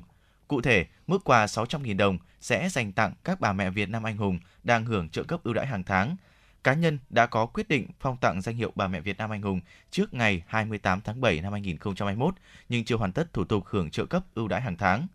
Thương binh, người hưởng chính sách như thương binh, thương binh loại B, bệnh binh có tỷ lệ tổn thương cơ thể từ 81% trở lên đang hưởng trợ cấp ưu đãi hàng tháng. Người hoạt động kháng chiến bị nhiễm chất độc hóa học có tỷ lệ tổn thương cơ thể từ 81% trở lên đang hưởng trợ cấp ưu đãi hàng tháng. Mức quà 600.000 đồng cũng dành tặng thân nhân liệt sĩ đang hưởng trợ cấp tuất nuôi dưỡng hàng tháng. Thân nhân của hai liệt sĩ trở lên đang hưởng trợ cấp tuất hàng tháng. Mức quà 300.000 đồng tặng thương binh, người hưởng chính sách như thương binh, thương binh loại B, bệnh binh suy giảm khả năng lao động từ 80% trở xuống đang hưởng trợ cấp ưu đãi hàng tháng.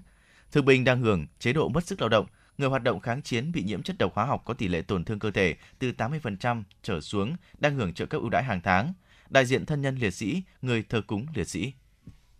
Thưa quý vị, thông tin chính thức từ Tổng cục Thống kê cung cấp ngày hôm nay cho biết, khách quốc tế đến Việt Nam trong tháng 6 năm 2022 đạt 236,7 nghìn lượt người, tăng 36,8% so với tháng trước và gấp 32,9 lần so với cùng kỳ năm trước.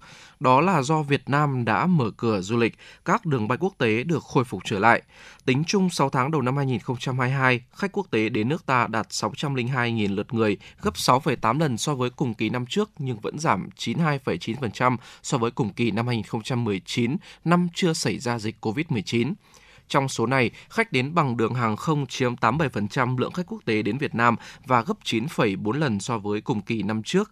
Khách đến bằng đường bộ chiếm gần 13% và gấp 2,4 lần, bằng đường biển chiếm 0,02%, giảm 42,6%. Nhiều địa phương là điểm đến du lịch lớn của cả nước cũng đã công bố kết quả đón khách du lịch 6 tháng đầu năm 2022. Trong đó, du lịch Hà Nội đã có bước bứt tốc mạnh mẽ, đạt bước kết quả khả quan. Tính đến hết tháng 6 năm 2022, tổng du khách đến Hà Nội đạt 8,61 triệu lượt người, tăng gấp 3 lần so với cùng kỳ năm trước. Trong đó, khách quốc tế đạt 211.300 lượt, khách nội địa đạt 8,4 triệu lượt. Tổng thu từ khách du lịch đạt 25,2 nghìn tỷ đồng, cũng tăng hơn gấp 3 lần so với cùng kỳ năm 2021. Sau ảnh hưởng của dịch COVID-19, ngành du lịch đang tăng tốc thực hiện các chiến dịch quảng bá, kích cầu để nhanh chóng lấy lại đà tăng trưởng. Trên đà phục hồi, tiến tới phát triển, ngành du lịch đặt ra nhiều mục tiêu về phát triển bền vững. Khai thác du lịch phải gắn với trách nhiệm của đơn vị quản lý, các doanh nghiệp kinh doanh du lịch, cộng đồng dân cư và du khách. Tại Hà Nội, Giám đốc Sở Du lịch Hà Nội Đặng Hương Giang cho biết, trong kế hoạch phục hồi và phát triển du lịch thủ đô, đơn vị luôn yêu cầu các điểm đến, cơ sở lưu trú, doanh nghiệp du lịch phải quan tâm đến phát triển du lịch xanh, du lịch bền vững. Nhiều địa phương doanh nghiệp du lịch cũng cam kết thể hiện trách nhiệm trong việc góp phần xây dựng nên môi trường du lịch văn minh, phát triển đi đôi với bảo tồn, phát huy giá trị bản sắc văn hóa bản địa, môi trường sinh thái. Nhằm tạo sự bứt phá trong công tác quảng bá xúc tiến du lịch góp phần thúc đẩy ngành du lịch Hà Nội phát triển, Sở Du lịch Hà Nội phát động các cuộc thi thiết kế sản phẩm quà tặng du lịch Hà Nội năm 2022 và ảnh du lịch Hà Nội năm 2022.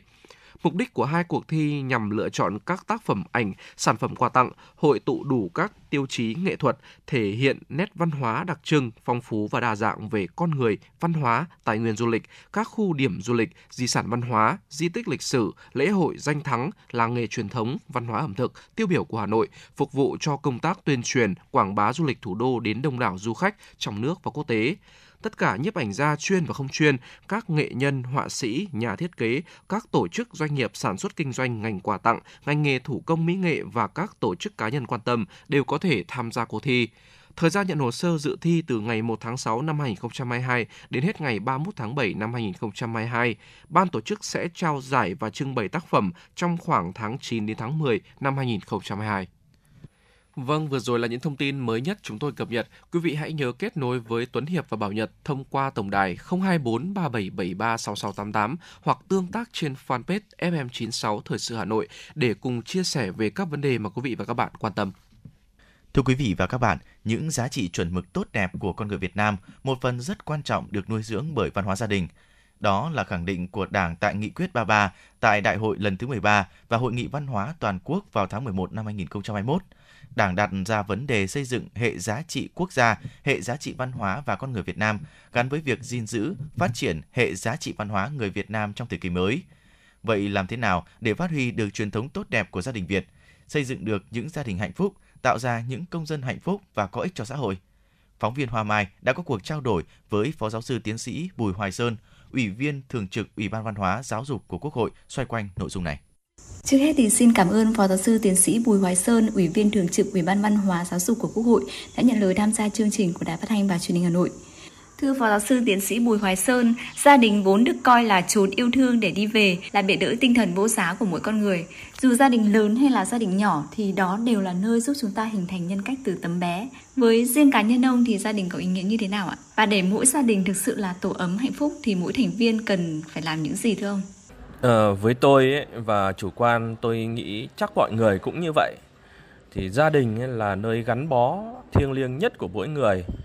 À, ở đó thì chúng ta có được sự cảm nhận à, tốt nhất về tình thương yêu, chăm sóc, chia sẻ, à, hạnh phúc và rất nhiều những cái cảm xúc và giá trị tuyệt vời nhất. Nên là không phải ngẫu nhiên khi ai đó nói về gia đình ấy thì chúng ta đều nghĩ đó là một cái tổ ấm hạnh phúc tôi thì rất thích cái lời một bài hát của Dan vâu ấy là đường về nhà là vào tim ta dẫu nắng mưa gần xa thất bát vinh danh nhà vẫn luôn chờ ta. Vì thế nên là tôi nghĩ rằng ấy à, khi chúng ta đã xem gia đình là thiêng liêng nhất thì chúng ta cần dành nhiều hơn thời gian cho gia đình chăm chút nhiều hơn cho gia đình nghĩ và làm nhiều hơn cho gia đình. Việc chúng ta xây dựng thành công hệ giá trị từ mỗi gia đình thì sẽ có ý nghĩa như thế nào trong việc xây dựng hệ giá trị quốc gia và giá trị văn hóa chuẩn mực con người Việt Nam? Thưa và giáo sư tiến sĩ Bùi Hoài Sơn ạ. Tôi nghĩ à, vì gia đình là tế bào của xã hội nên mỗi tế bào tốt thì sẽ góp phần hình thành nên một xã hội tốt. Đối với mỗi gia đình ấy, thì cái việc xác định và xây dựng thành công hệ giá trị gia đình chính là lúc chúng ta đưa ra những cái ước mơ hoài bão, mục đích và lẽ sống cho mỗi thành viên và cả gia đình. Cái điều này không chỉ có ích cho mỗi gia đình mà còn đem lại lợi ích cho cả quốc gia. Ờ, chính vì thế nên là không chỉ ở nước ta thì nước nào trên thế giới cũng lấy gia đình là gốc để xây dựng nên đạo đức cho xã hội. Khi chúng ta nhìn vào gia đình Nhật Bản chẳng hạn ấy, thì chúng ta sẽ thấy là cái cách thực hành văn hóa truyền thống nghiêm cẩn của họ từ cách tôn trọng vợ chồng này hay là người già này hay là cách thức làm gương chăm sóc trẻ em ấy, đã trở thành khuôn mẫu cơ bản của văn hóa Nhật Bản và từ văn hóa gia đình thì mở rộng ra văn hóa của xã hội sẽ khiến cho môi trường xã hội tốt lành hơn và nó tạo điều kiện cho đất nước phát triển từ chính những cái giá trị văn hóa cơ bản xuất phát từ chính gia đình. Chủ đề của Ngày Gia đình Việt Nam năm nay là gia đình bình an, xã hội hạnh phúc. Với khát vọng đất nước hùng cường, bình an hạnh phúc thì mỗi gia đình tế bào của xã hội cũng phải khỏe mạnh và bình an. Theo ông, tại sao chúng ta phải xây dựng hệ giá trị con người Việt Nam gắn với gia đình? Theo xã hội học ấy, thì gia đình là môi trường xã hội hóa đầu tiên và quan trọng nhất của con người.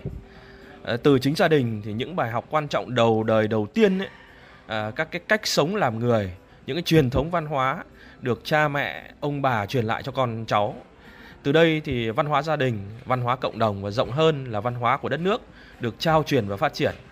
Đó là lý do tại sao chúng ta phải tập trung xây dựng con người từ chính gia đình, tập trung xây dựng hệ giá trị con người từ chính môi trường gia đình và không những thế thì những bất cập của cuộc sống rồi cũng sẽ kết thúc ở gia đình gia đình cũng có những cái biểu hiện căn bản nhất của xã hội ờ, gia đình hạnh phúc thì sẽ tạo điều kiện để hình thành nên xã hội hạnh phúc và ngược lại xã hội hạnh phúc thì cũng tạo điều kiện cho việc hình thành nên một cái gia đình hạnh phúc bắt đầu từ gia đình và kết thúc ở gia đình. Đó chính là lý do tại sao gia đình trở nên quan trọng như vậy trong bối cảnh xã hội hiện đại. Vì thế nên là tôi hoàn toàn ủng hộ chủ đề gia đình năm nay là gia đình bình an và xã hội hạnh phúc.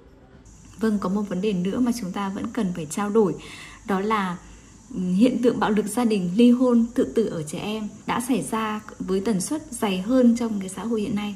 Vậy ông có suy nghĩ và lý giải như thế nào về những hiện tượng này ạ? Như tôi đã nói thì gia đình là biểu hiện của xã hội. À, khi chúng ta thấy gia đình có những biểu hiện trục trặc ấy, chúng ta cũng có thể liên hệ với lại những cái trục trặc khác trong đời sống xã hội ảnh hưởng đến gia đình và tất nhiên là cả cái chiều ngược lại nữa. Như thế thì các biểu hiện như là bạo lực gia đình, này, ly hôn này, hay là tự tử ở trẻ em ấy, nó có những nguyên nhân xã hội của nó. Cụ thể như chúng ta đã dành quá nhiều thời gian cho công việc ảnh hưởng đến cái quỹ thời gian dành cho gia đình, cho vợ chồng hay là cho con cái. Hay là chúng ta mải miết chạy theo những cái giá trị ờ, vật chất, tiền bạc mà lơ đãng với những cái giá trị tình cảm, yêu thương đang chờ chúng ta ở gia đình. Hay là chúng ta bị chi phối bởi các phương tiện truyền thông mới này, với mạng xã hội này, với thế giới ảo này mà chúng ta coi nhẹ những giá trị đang tồn tại trong đời sống thật ở mỗi gia đình. Tất cả thì khiến cho gia đình bị tổn thương và xã hội bị tổn thương đó là lý do khiến cho gia đình có các cái hiện tượng tiêu cực. Thưa ông, để khắc phục những tồn tại yếu kém trong lĩnh vực văn hóa, tiến tới xây dựng hệ giá trị quốc gia, mỗi gia đình cần phải có vai trò như thế nào? Hệ giá trị quốc gia thì có vai trò quan trọng trong việc định hướng sự phát triển của quốc gia. Đây là những cái giá trị chung, vì thế nên là gia đình, nhà trường, cộng đồng à, phải cùng chung tay góp sức thì mới có thể uh, xây dựng thành công được. Vì gia đình thì rất là quan trọng như chúng ta phân tích ấy, nên là gia đình cần phải là nơi xuất phát là nơi thực hành xây dựng uh, nên những cái giá trị quốc gia ấy. Uh, trong gia đình uh, thì cái giáo dục làm gương ấy là quan trọng à, chính vì vậy nên là bố mẹ ông bà cần phải làm gương cho con cháu và anh chị em thì cần làm gương cho nhau để chúng ta xây dựng giá trị của gia đình và tiến tới là xây dựng giá trị của quốc gia từ gia đình và bằng gia đình thiếu đi những cái điều kiện căn bản ấy thì hệ giá trị quốc gia sẽ thiếu đi cơ sở nền tảng để định hướng hành vi của cá nhân. Vâng, chúng ta đang trên con đường xác định rõ giá trị của gia đình Việt Nam. Theo ông, chúng ta cần phải giữ gìn và bổ sung những điểm mới gì trong xã hội ngày nay ạ? Gia đình truyền thống Việt Nam thì có rất nhiều những cái giá trị tốt đẹp cần được gìn giữ trong bối cảnh xã hội hiện nay. Tuy vậy thì mỗi bối cảnh xã hội thì đòi hỏi những cái giá trị phù hợp. Trong đó thì có sự kết hợp giữa truyền thống và hiện đại đây thì tôi nghĩ rằng là những cái giá trị như là dân chủ này hay là tôn trọng này hay là chia sẻ trong gia đình chắc chắn à, sẽ là những định hướng lớn để chúng ta xây dựng nên một cái xã hội văn minh và góp phần khơi dậy khát vọng xây dựng đất nước phồn vinh và hạnh phúc. Vâng, xin trân trọng cảm ơn ông.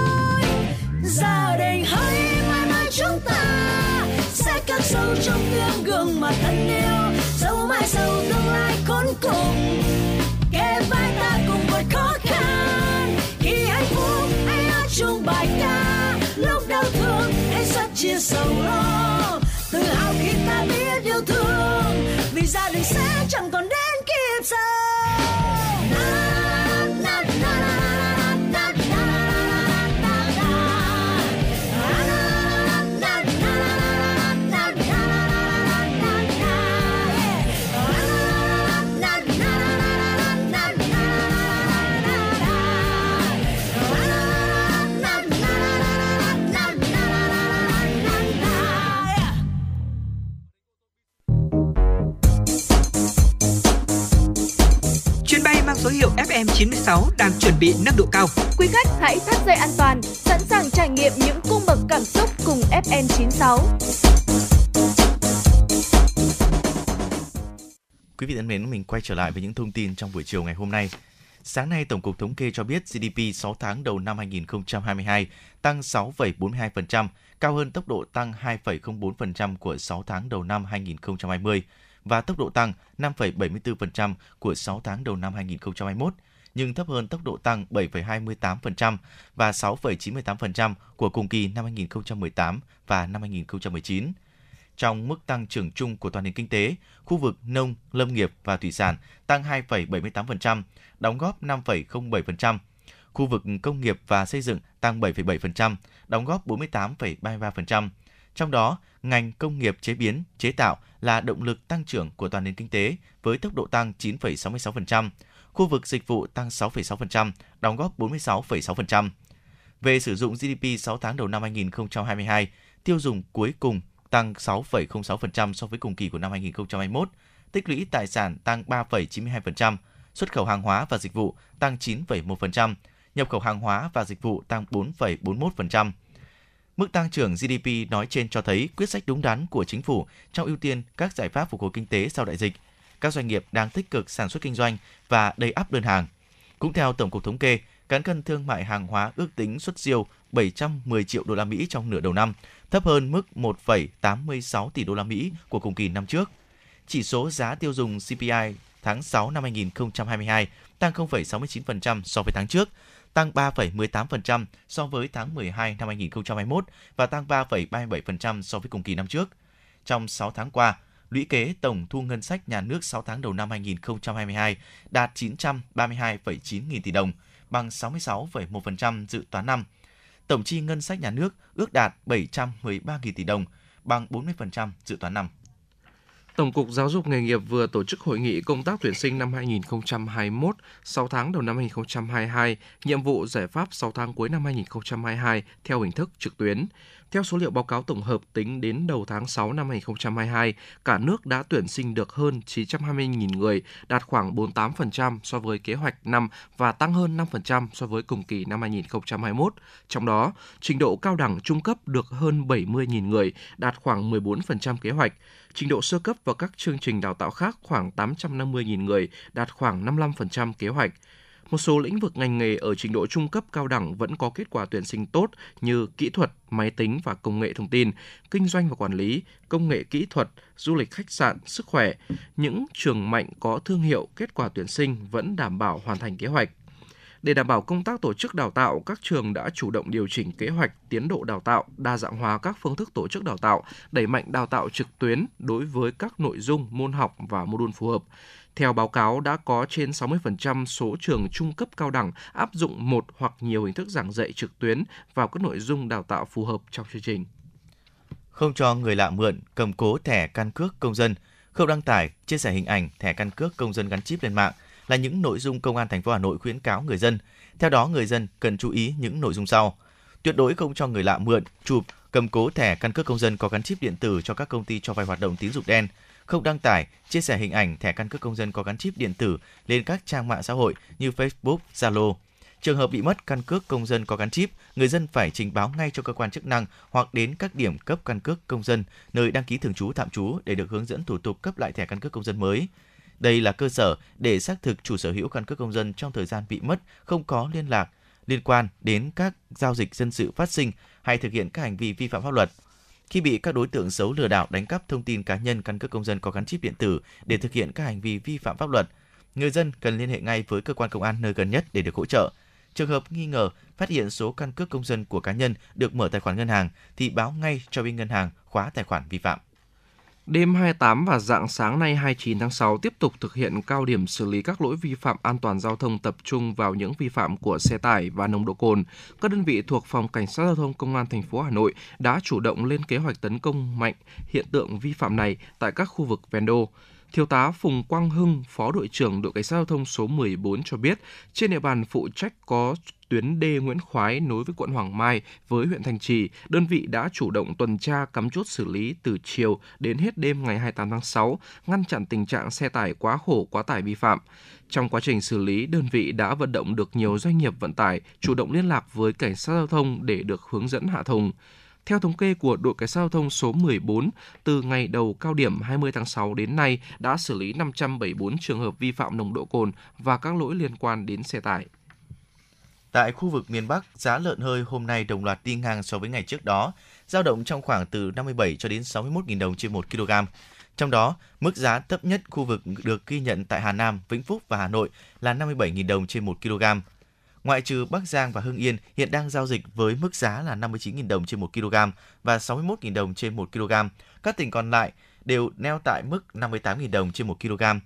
Bộ Nông nghiệp và Phát triển Nông thôn cho biết, 6 tháng đầu năm nay, Bộ đã phối hợp chặt chẽ với các bộ, ngành liên quan, triển khai các giải pháp nhằm kiểm soát, ổn định giá thức ăn chăn nuôi, giảm chi phí sản xuất, đồng thời giảm thiệt hại cho người chăn nuôi, kiểm soát chất lượng con giống, nhất là giống lợn, gia cầm, chỉ đạo phát triển chăn nuôi hướng an toàn sinh học, phát triển đàn lợn, gia súc ăn cỏ, đàn gia cầm phù hợp với nhu cầu thị trường trong nước xuất khẩu. Tổng sản lượng thịt các loại 3,4 triệu tấn, trong đó thì đàn lợn tăng 3,8% và sản lượng thịt hơi khoảng 2,12 triệu tấn, tăng 5,7%. Sau tháng cuối năm, Bộ Nông nghiệp và Phát triển Nông thôn đặt mục tiêu giá trị sản xuất chăn nuôi trên 5,5%, sản lượng thịt lợn cả nước ước đạt trên 4,2 triệu tấn. Thưa quý vị và các bạn, Trung tâm Nghiên cứu và ứng dụng khoa học về giới, gia đình, phụ nữ và vị thành niên CISAGA với sự hỗ trợ kỹ thuật của Quỹ Dân số Liên Hợp Quốc tại Việt Nam UNFPA đã chính thức đưa vào hoạt động ngôi nhà Ánh Dương, hỗ trợ người bị bạo lực trên cơ sở giới tại thành phố Hồ Chí Minh và Đà Nẵng. Phụ nữ và trẻ em gái khi bị bạo lực gia đình và bạo lực giới cần sự trợ giúp có thể gọi điện đến số đường dây nóng 024 3333 5599 để được hỗ trợ 24 trên 7. Theo bà Nguyễn Văn Anh, Giám đốc Trung tâm Sisaga, ngôi nhà Ánh Dương là mô hình cung cấp các dịch vụ thiết yếu, hỗ trợ người bị bạo lực trên cơ sở giới hạn tại một điểm bao gồm các dịch vụ tư vấn tâm lý, chăm sóc xã hội, tạm lánh khẩn cấp và liên hệ chuyển tuyến. Tất cả các dịch vụ được cung cấp đều dựa trên nguyên tắc lấy người bị bạo lực làm trung tâm. Trong đó, bị bạo lực được tôn trọng về nhân phẩm, được bảo vệ, đồng thời đảm bảo về quyền riêng tư và bí mật khi mà cái mâu thuẫn gia đình xảy ra và có những các cái dấu hiệu nó là bạo lực rất là căng thẳng có thể mình sẽ gặp nguy hiểm. Thì mình cũng cần một cái chỗ để mình uh, lánh đi đâu đó và mình bình tĩnh lại. Cộng thêm với việc là mình sẽ có những cái sự hỗ trợ về mặt tâm lý về pháp lý và mình có thể thảo luận để đưa ra những cái kế hoạch an toàn cho bản thân mình trong cái thời gian tới thế thì ngôi nhà ánh dương là một nơi như vậy. Và các bạn hãy yên tâm rằng đây là một cái nơi rất là bí mật và có thể kết nối các bạn với các cái nguồn lực khác. Nếu mà bạn thấy bất kỳ trường hợp nào là phụ nữ và các trẻ em gái có nguy cơ bị bạo lực hoặc là đang rơi vào trong cái cảnh bạo lực thì các bạn có thể gọi đến số 024 3333 5599 để được trợ giúp. Hoặc là có thể lên Facebook để tìm trang yêu thương và tự do các bạn có thể chat. Và tất cả những dịch vụ trên là miễn phí. Nói về sự hợp tác giữa Sisaga, bà Naomi Kitahara, trưởng đại diện Quỹ Dân số Liên Hợp Quốc UNFPA tại Việt Nam chia sẻ, UNFPA và Sisaga có chung sứ mệnh là thúc đẩy quyền của phụ nữ và bình đẳng giới, đồng thời hỗ trợ các nhóm dễ bị tổn thương, đặc biệt là những nạn nhân bị bạo lực trên cơ sở giới và bạo lực gia đình. Chúng tôi quyết định hỗ trợ Sisaga để thành lập ngôi nhà ánh dương tại thành phố Đà Nẵng và thành phố Hồ Chí Minh, xuất phát từ nhu cầu rất lớn đối với trung tâm này tại Việt Nam. Trước đó chúng tôi đã thành lập hai ngôi nhà ánh dương hợp tác với Trung tâm Công tác Xã hội tại tỉnh Quảng Ninh và tỉnh Thanh Hóa. Tại Quảng Ninh là vào tháng 4 năm 2020 và với Sở Lao động Thương binh và Xã hội tỉnh Thanh Hóa vào đầu năm 2022 này.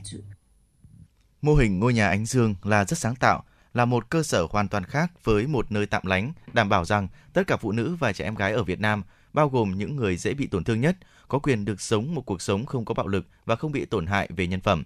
Theo nghiên cứu quốc gia về bạo lực đối với phụ nữ ở Việt Nam năm 2019 cho thấy, cứ 3 phụ nữ từ 15 cho đến 64 tuổi thì có gần 2 người từng chịu ít nhất một hình thức của bạo lực thể chất, tình dục, tinh thần hoặc kinh tế trong đời – hơn 90% phụ nữ từng bị bạo lực không tìm kiếm bất kỳ sự trợ giúp nào từ các dịch vụ công và một nửa trong số đó chưa bao giờ chia sẻ câu chuyện của mình với bất cứ ai. Bạo lực trên cơ sở giới gây thiệt hại cho Việt Nam ước khoảng 1,81% tổng sản phẩm quốc nội GDP vào năm 2018. Đây là một con số khá đáng kể. Chính vì vậy, sự ra đời của các cơ sở nơi cung cấp các dịch vụ hỗn hợp toàn diện thiết yếu đáp ứng tiêu chuẩn quốc tế là địa chỉ an toàn tin cậy, hỗ trợ phụ nữ và trẻ em là nạn nhân của mọi hình thức bạo lực giới, góp phần xóa bỏ bạo lực trên cơ sở giới tại Việt Nam. Bà Trần Bích Loan, Phó Vụ trưởng Vụ Bình đẳng giới, Bộ Lao động Thương binh và Xã hội cho rằng cái ngôi nhà ánh dương tại Đà Nẵng, thành phố Hồ Chí Minh với cái sự vận hành của một tổ chức xã hội, điều này cho thấy đã có cái sự cam kết đồng hành hợp tác giữa các cơ quan chính phủ với các tổ chức chính trị xã hội với các tổ chức xã hội trong cái việc thúc đẩy thực hiện bình đẳng giới và xóa bỏ bạo lực trên cơ sở giới ở Việt Nam. Chúng tôi mong rằng đây sẽ là một cái nền tảng tốt để chúng tôi tiếp tục rút kinh nghiệm. Ngôi nhà ánh dương sẽ trở thành cái điểm đến thân thiện, tin cậy là nơi gửi gắm tâm tư, nguyện vọng của những người mà bị bạo lực, những cái người yếu thế để giúp ờ, họ hàn gắn lại cuộc sống và được trở lại cuộc sống tươi đẹp hơn. Các dịch vụ tại đây đáp ứng tiêu chuẩn quốc tế, gồm chăm sóc sức khỏe, hỗ trợ tâm lý, tư vấn, dịch vụ xã hội, nhà tạm lánh, bảo vệ từ công an, dịch vụ pháp lý, tư pháp và chuyển tuyến. Đặc biệt những người bị bạo lực ở các tỉnh lân cận có thể nhận dịch vụ từ ngôi nhà Ánh Dương và có thể tiếp cận thường xuyên qua đường dây nóng 024 33333 5599.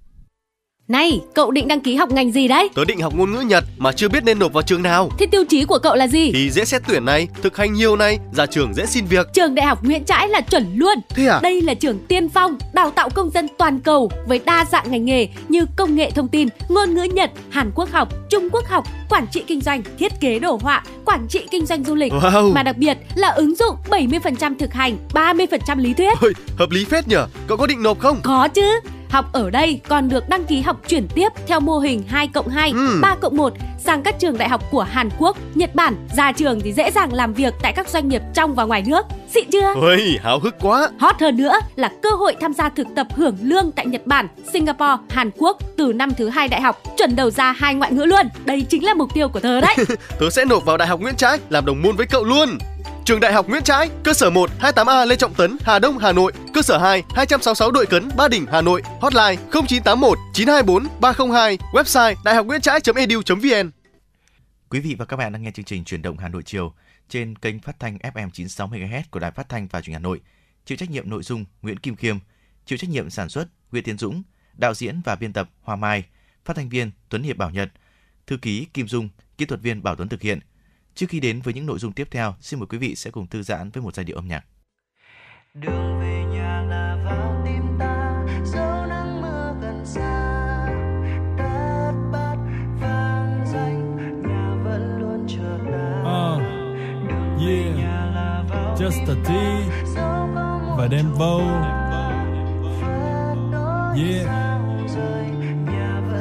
Đi về nhà. Yeah lao vào đời và kiếm cơm lao vào đời tìm cơ hội. Những thành thị thường lấp lánh Còn đêm thành thị thường trơ trọi. Như mọi đứa trẻ khác lớn lên muốn đi xa hoài. Nhà thì vẫn ở yên đó Đợi những đứa con đang ra ngoài. Bước ra ngoài mới biết không ở đâu bằng ở nhà. Biết có gì để mất trước khi sẵn sàng mở quà. Không phải là võ sĩ nhưng mà phải giỏi đấu đá. Nhiều khi kiệt sức chỉ vì gắn nhiều mình không xấu xa. Uh, Đôi lúc bỗng thấy đồng cảm với mái an tim. Bước chân ra là sóng gió chỉ có nhà mái an yên. Ngoài kia phức tạp như rễ má và giấy mơ. Về nhà để có lúc cho phép mình được ngây thơ. Mang theo bao nao nước lên trên xe này. Cho một niềm thao thức suốt những đêm ngày. Cùng dòng mưa trên phố mang sắc mai hương đào tìm về nơi ấm êm.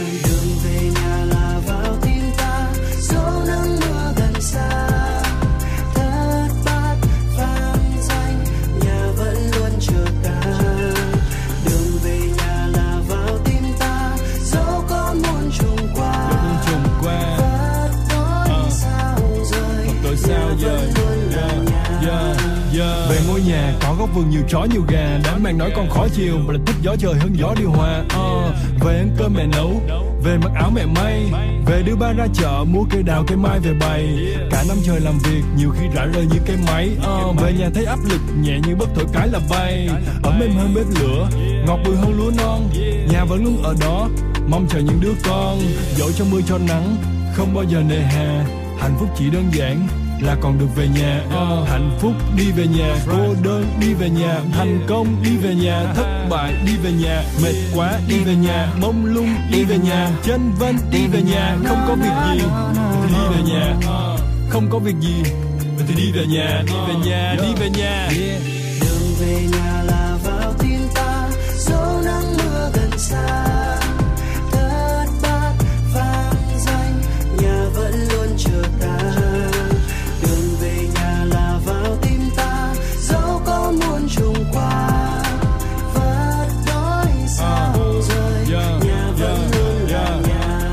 có thể lớn, có thể nhỏ, có thể không khang trang. Cha mẹ nào cũng muốn con được sống đàng hoàng. Lớn lên làm người, mong một tương lai sáng lạng. Cầm cùi cả đời không bao giờ thấy than vang.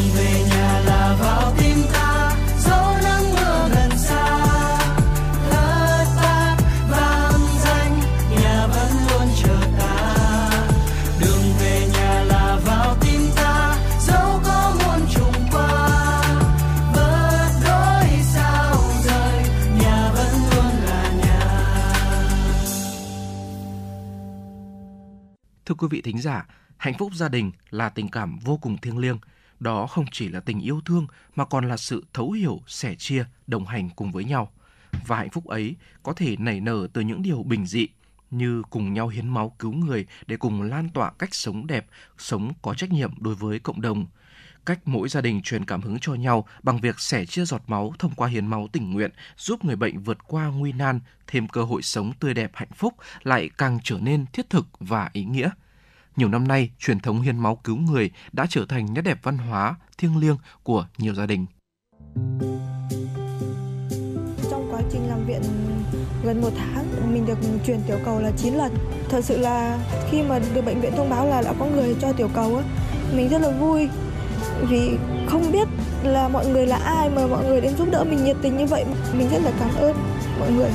Con rất cảm ơn các cô chú vì đã hiến máu cho con. Cảm các cô chú vì đã không ngại mưa nắng đường xa đến đây hiến máu cho con. Con rất cảm ơn các cô chú ạ. Với bệnh nhân mắc ung thư máu hay bệnh tan máu bẩm sinh và nhiều bệnh lý khác, trong cơn thập tử nhất sinh, máu chính là nguồn sống. Nhờ có máu mà nhịp đập trái tim, hơi thở và cuộc sống của họ được duy trì. Vì thế những người đi hiến máu chính là ân nhân trong cuộc đời.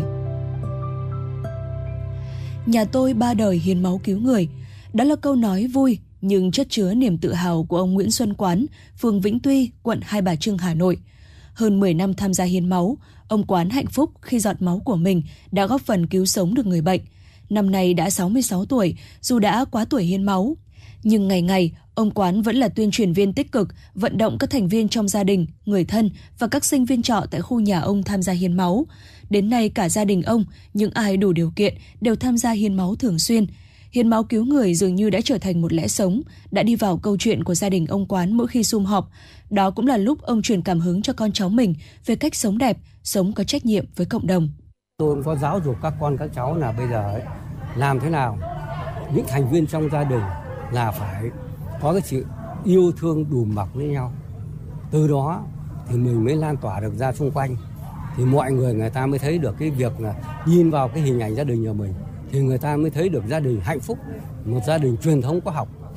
Thôi thì mỗi người cố gắng được một chút. Đấy thì cái bây giờ ai về mà trước thì nếu cơm nước chưa có thì ta nấu. Nếu mà ai về ờ, sau thì thấy cơm chưa xong thì cũng xuống vào làm. Để nhanh chóng được cái bữa cơm thế làm sao mà ngày mà đảm bảo được mà nhất là bữa tối thì mới sung vầy được. Mỗi người phải cố gắng mỗi người phải có một cái ý thức và trách nhiệm gắn kết với nhau. Thì nó mới mới thành một cái khối đoàn kết vững chắc được.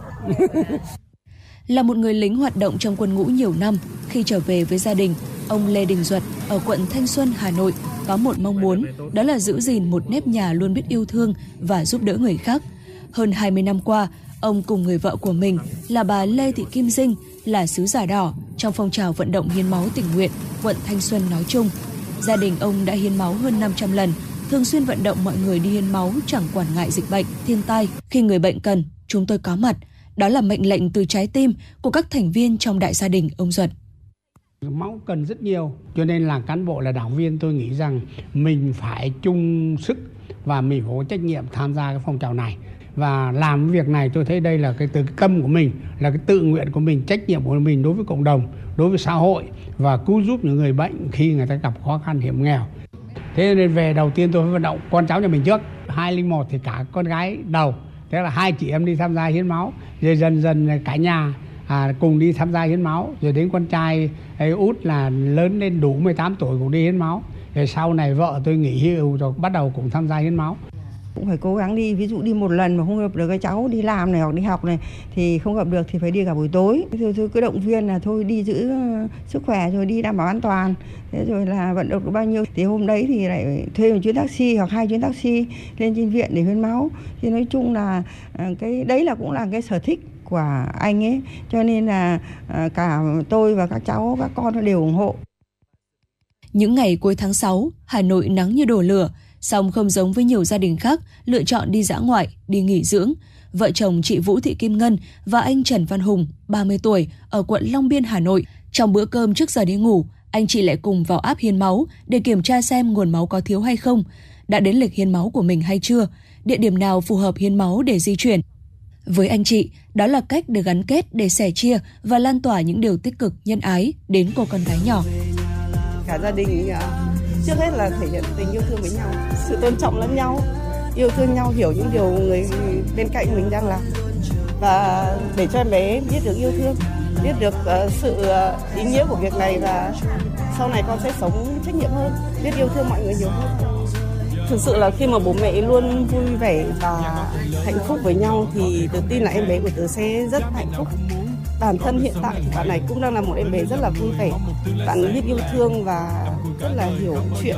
Mình thì tính chất công việc thì không được ở nhà nhiều. Thế là những cái hôm, lần nào mà, những hôm nào mà ở nhà thì hai vợ chồng cũng ờ, tâm sự với nhau. Rồi ờ, cũng muốn là nếu mà có điều kiện thì cũng sẽ ờ, truyền những cái cảm hứng này cho những người xung quanh nữa. Ví dụ như là từ gia đình mình trước, cũng vận động mọi người trong gia đình nếu mà có điều kiện thì cũng sẽ đi hiến máu. Tiến sĩ bác sĩ Trần Ngọc Quế, Giám đốc Trung tâm Máu Quốc gia khẳng định, ở những thời điểm khó khăn nhất, đặc biệt là dịch COVID-19 vừa qua, Viện Huyết học Truyền máu đã luôn nhận được sự đồng hành của những cá nhân gia đình nhân ái. Nghĩa cử hiến máu cứu người đã lan tỏa tới các thế hệ trong đại gia đình, từ người già đến người trẻ, đó có thể coi là một nét văn hóa đẹp trong truyền thống văn hóa của gia đình Việt Nam. Chính vậy mà chúng ta có những cái dòng họ hiến máu rất là tốt, có những cái khu phố hiến máu, có những cái thôn xóm, tất cả những cái các gia đình ở đấy tham gia máu thì chúng ta rất tin tưởng rằng tương lai thì cái, cái nguồn máu của chúng ta rất là tốt và sẽ không để xảy ra cái tình trạng khan hiến máu khi mà có những cái gia đình và những cái dòng họ những cá nhân như vậy sẽ có nhiều hoạt động để mà tạo cái sự gắn kết cái, cái văn hóa trong gia đình thì hiến máu cũng là một trong hoạt động mà có thể tạo nên một cái nét văn hóa trong góp phần thêm cái tính văn hóa trong gia đình Việt Nam. Theo Phó Giáo sư Tiến sĩ Bùi Hoài Sơn, Ủy viên Thường trực Ủy ban Văn hóa Giáo dục của Quốc hội, văn hóa gia đình là một trong những giá trị của văn hóa và con người Việt Nam. Văn hóa gia đình được hình thành trên cơ sở nền tảng của văn hóa dân tộc, là thước đo giá trị văn hóa dân tộc. Văn hóa gia đình sẽ tạo động lực, tạo sức mạnh tinh thần cho mỗi cá nhân vững bước hơn trong cuộc sống. Văn hóa gia đình chính là những thực hành hàng ngày của các thành viên nhằm củng cố và phát triển các mối quan hệ tình cảm, đạo đức, tạo nên một gia đình bền vững. Vậy các thành viên trong gia đình cần phải tự mình điều chỉnh cách sống, ứng xử để phù hợp với cuộc sống hiện đại, nhưng vẫn giữ được văn hóa truyền thống của gia đình. Và điều này không chỉ có ích cho cả gia đình mà cho cả quốc gia. Đối với mỗi gia đình ấy, thì cái việc xác định và xây dựng thành công hệ giá trị gia đình chính là lúc chúng ta đưa ra những cái ước mơ, hoài bão, mục đích và lẽ sống cho mỗi thành viên và cả gia đình. Cái điều này ấy, không chỉ có ích cho mỗi gia đình mà còn đem lại lợi ích cho cả quốc gia. Ờ, chính vì thế nên là không chỉ ở nước ta thì nước nào trên thế giới cũng lấy gia đình là gốc để xây dựng nên đạo đức cho xã hội. Khi chúng ta nhìn vào gia đình Nhật Bản chẳng hạn ấy, thì chúng ta sẽ thấy là cái cách thực hành văn hóa truyền thống nghiêm cẩn của họ từ cách tôn trọng vợ chồng này hay là người già này hay là cách thức làm gương chăm sóc trẻ em ấy, đã trở thành khuôn mẫu cơ bản của văn hóa Nhật Bản và từ văn hóa gia đình thì mở rộng ra văn hóa của xã hội sẽ khiến cho môi trường xã hội tốt lành hơn và nó tạo điều kiện cho đất nước phát triển từ chính những cái giá trị văn hóa cơ bản xuất phát từ chính gia đình. Truyền thống hiến máu cứu người, truyền thống thương người như thể thương thân, truyền thống hiếu học đã và đang được các gia đình Việt gìn giữ và phát huy qua các thế hệ như mạch nguồn của văn hóa dân tộc. Trong quá trình đồng hành cùng lịch sử dân tộc, gia đình Việt Nam không ngừng bồi đắp những truyền thống tốt đẹp là dòng chảy liên tục và bền vững, tạo nên một diện mạo văn hóa hết sức độc đáo. Hiện nay, dưới tác động mạnh mẽ của công cuộc đổi mới và hội nhập quốc tế, hệ giá trị của gia đình Việt Nam đã và đang có những biến đổi, song những giá trị truyền thống của gia đình vẫn luôn được gìn giữ, trao truyền và lan tỏa, tạo nên nền tảng vững chắc để xây dựng gia đình hiện đại, xây dựng hệ giá trị quốc gia.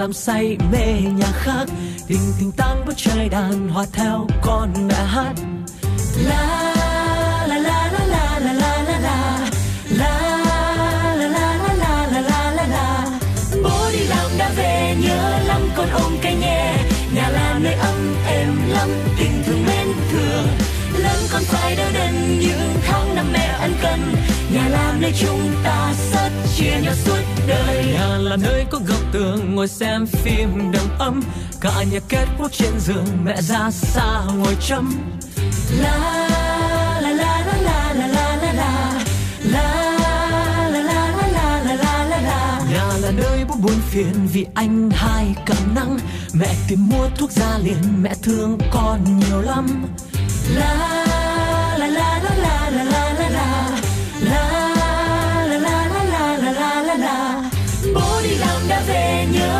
con ôm cái nhẹ Nhà là nơi ấm êm lắm tình thương mến thương Lớn con phải đỡ đần những tháng năm mẹ ăn cần Nhà là nơi chúng ta sớt chia nhau suốt đời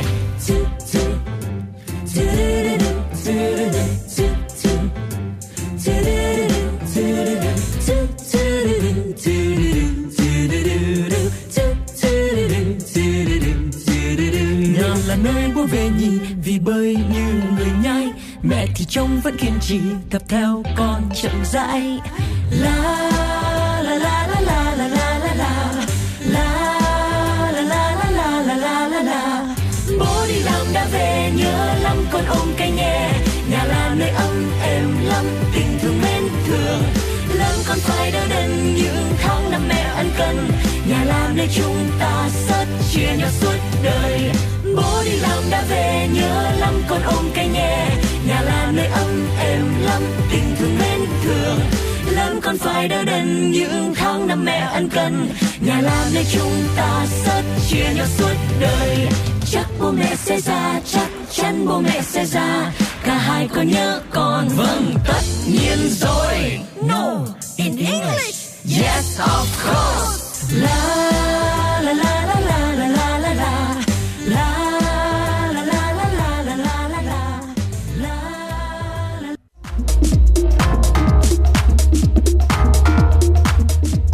Bạn đang trên chuyến bay mang số hiệu FM96. Hãy thư giãn, chúng tôi sẽ cùng bạn trên mọi cung đường. Hãy giữ sóng và tương tác với chúng tôi theo số điện thoại 024 3773 6688.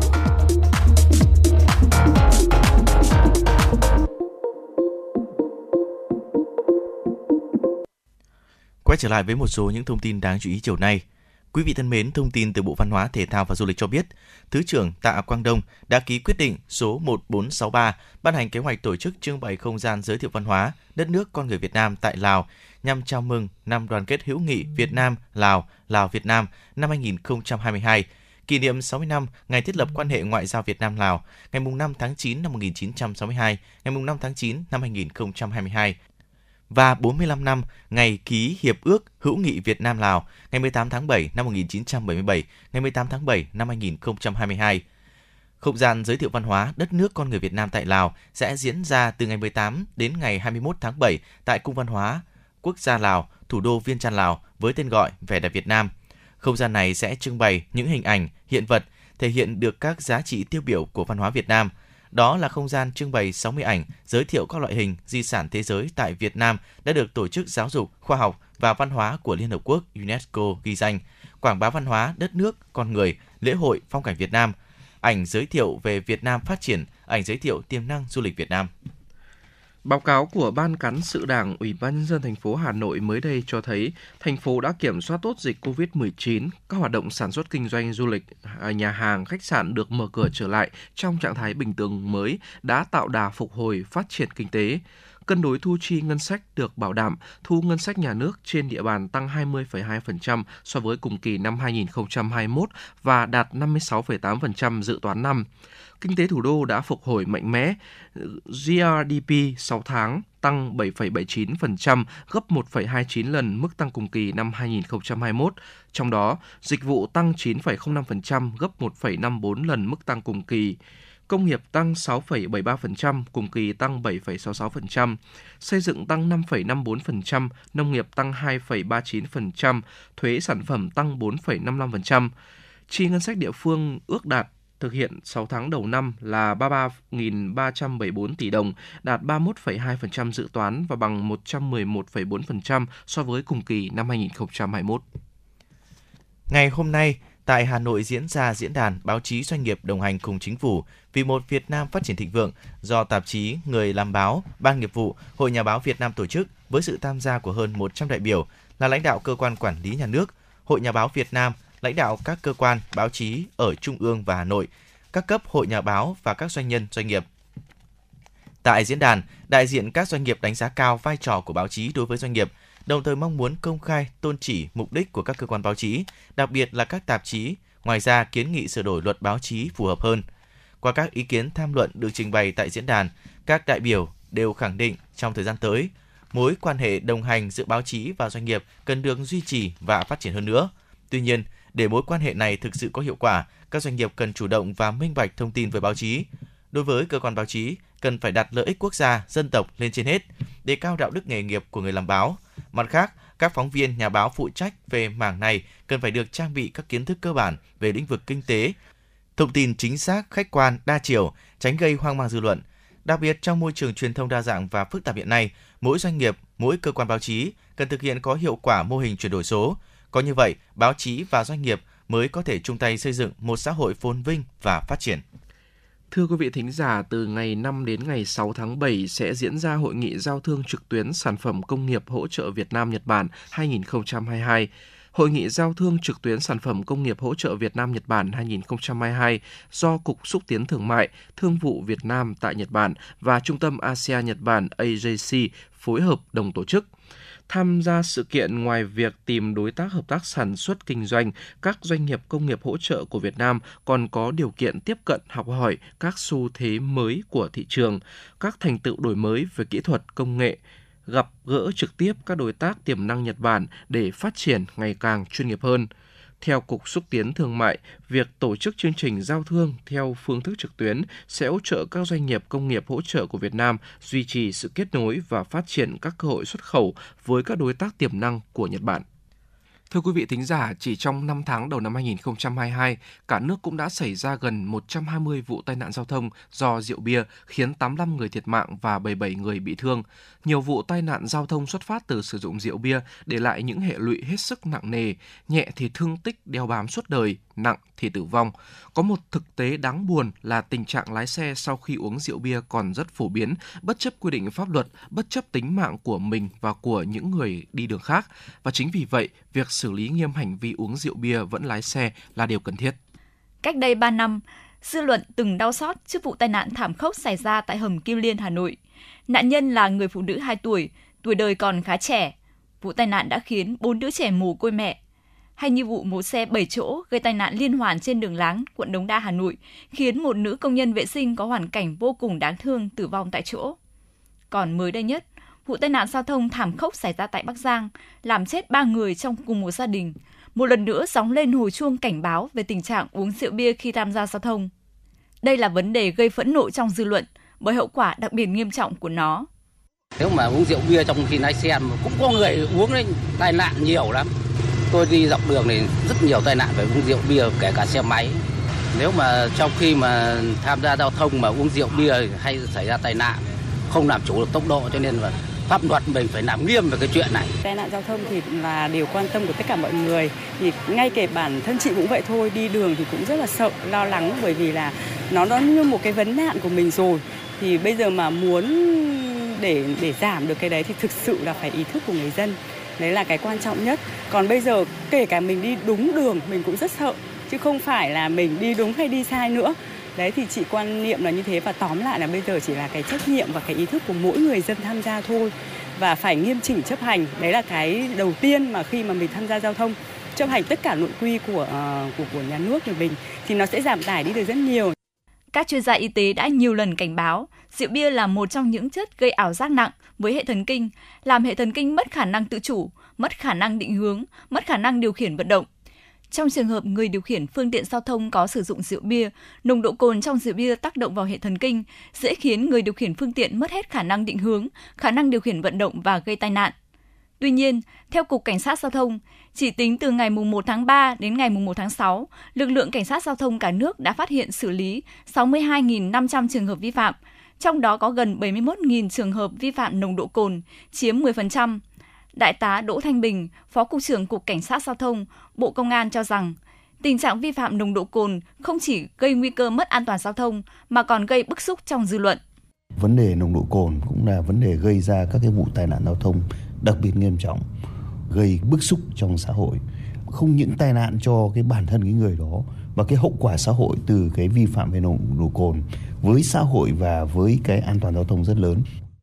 Theo quy định, các lái xe gây tai nạn khi đã uống rượu bia, tùy mức độ có thể bị phạt tù đến 15 năm, phạt hành chính ở mức độ cao và bị tước giấy phép lái xe.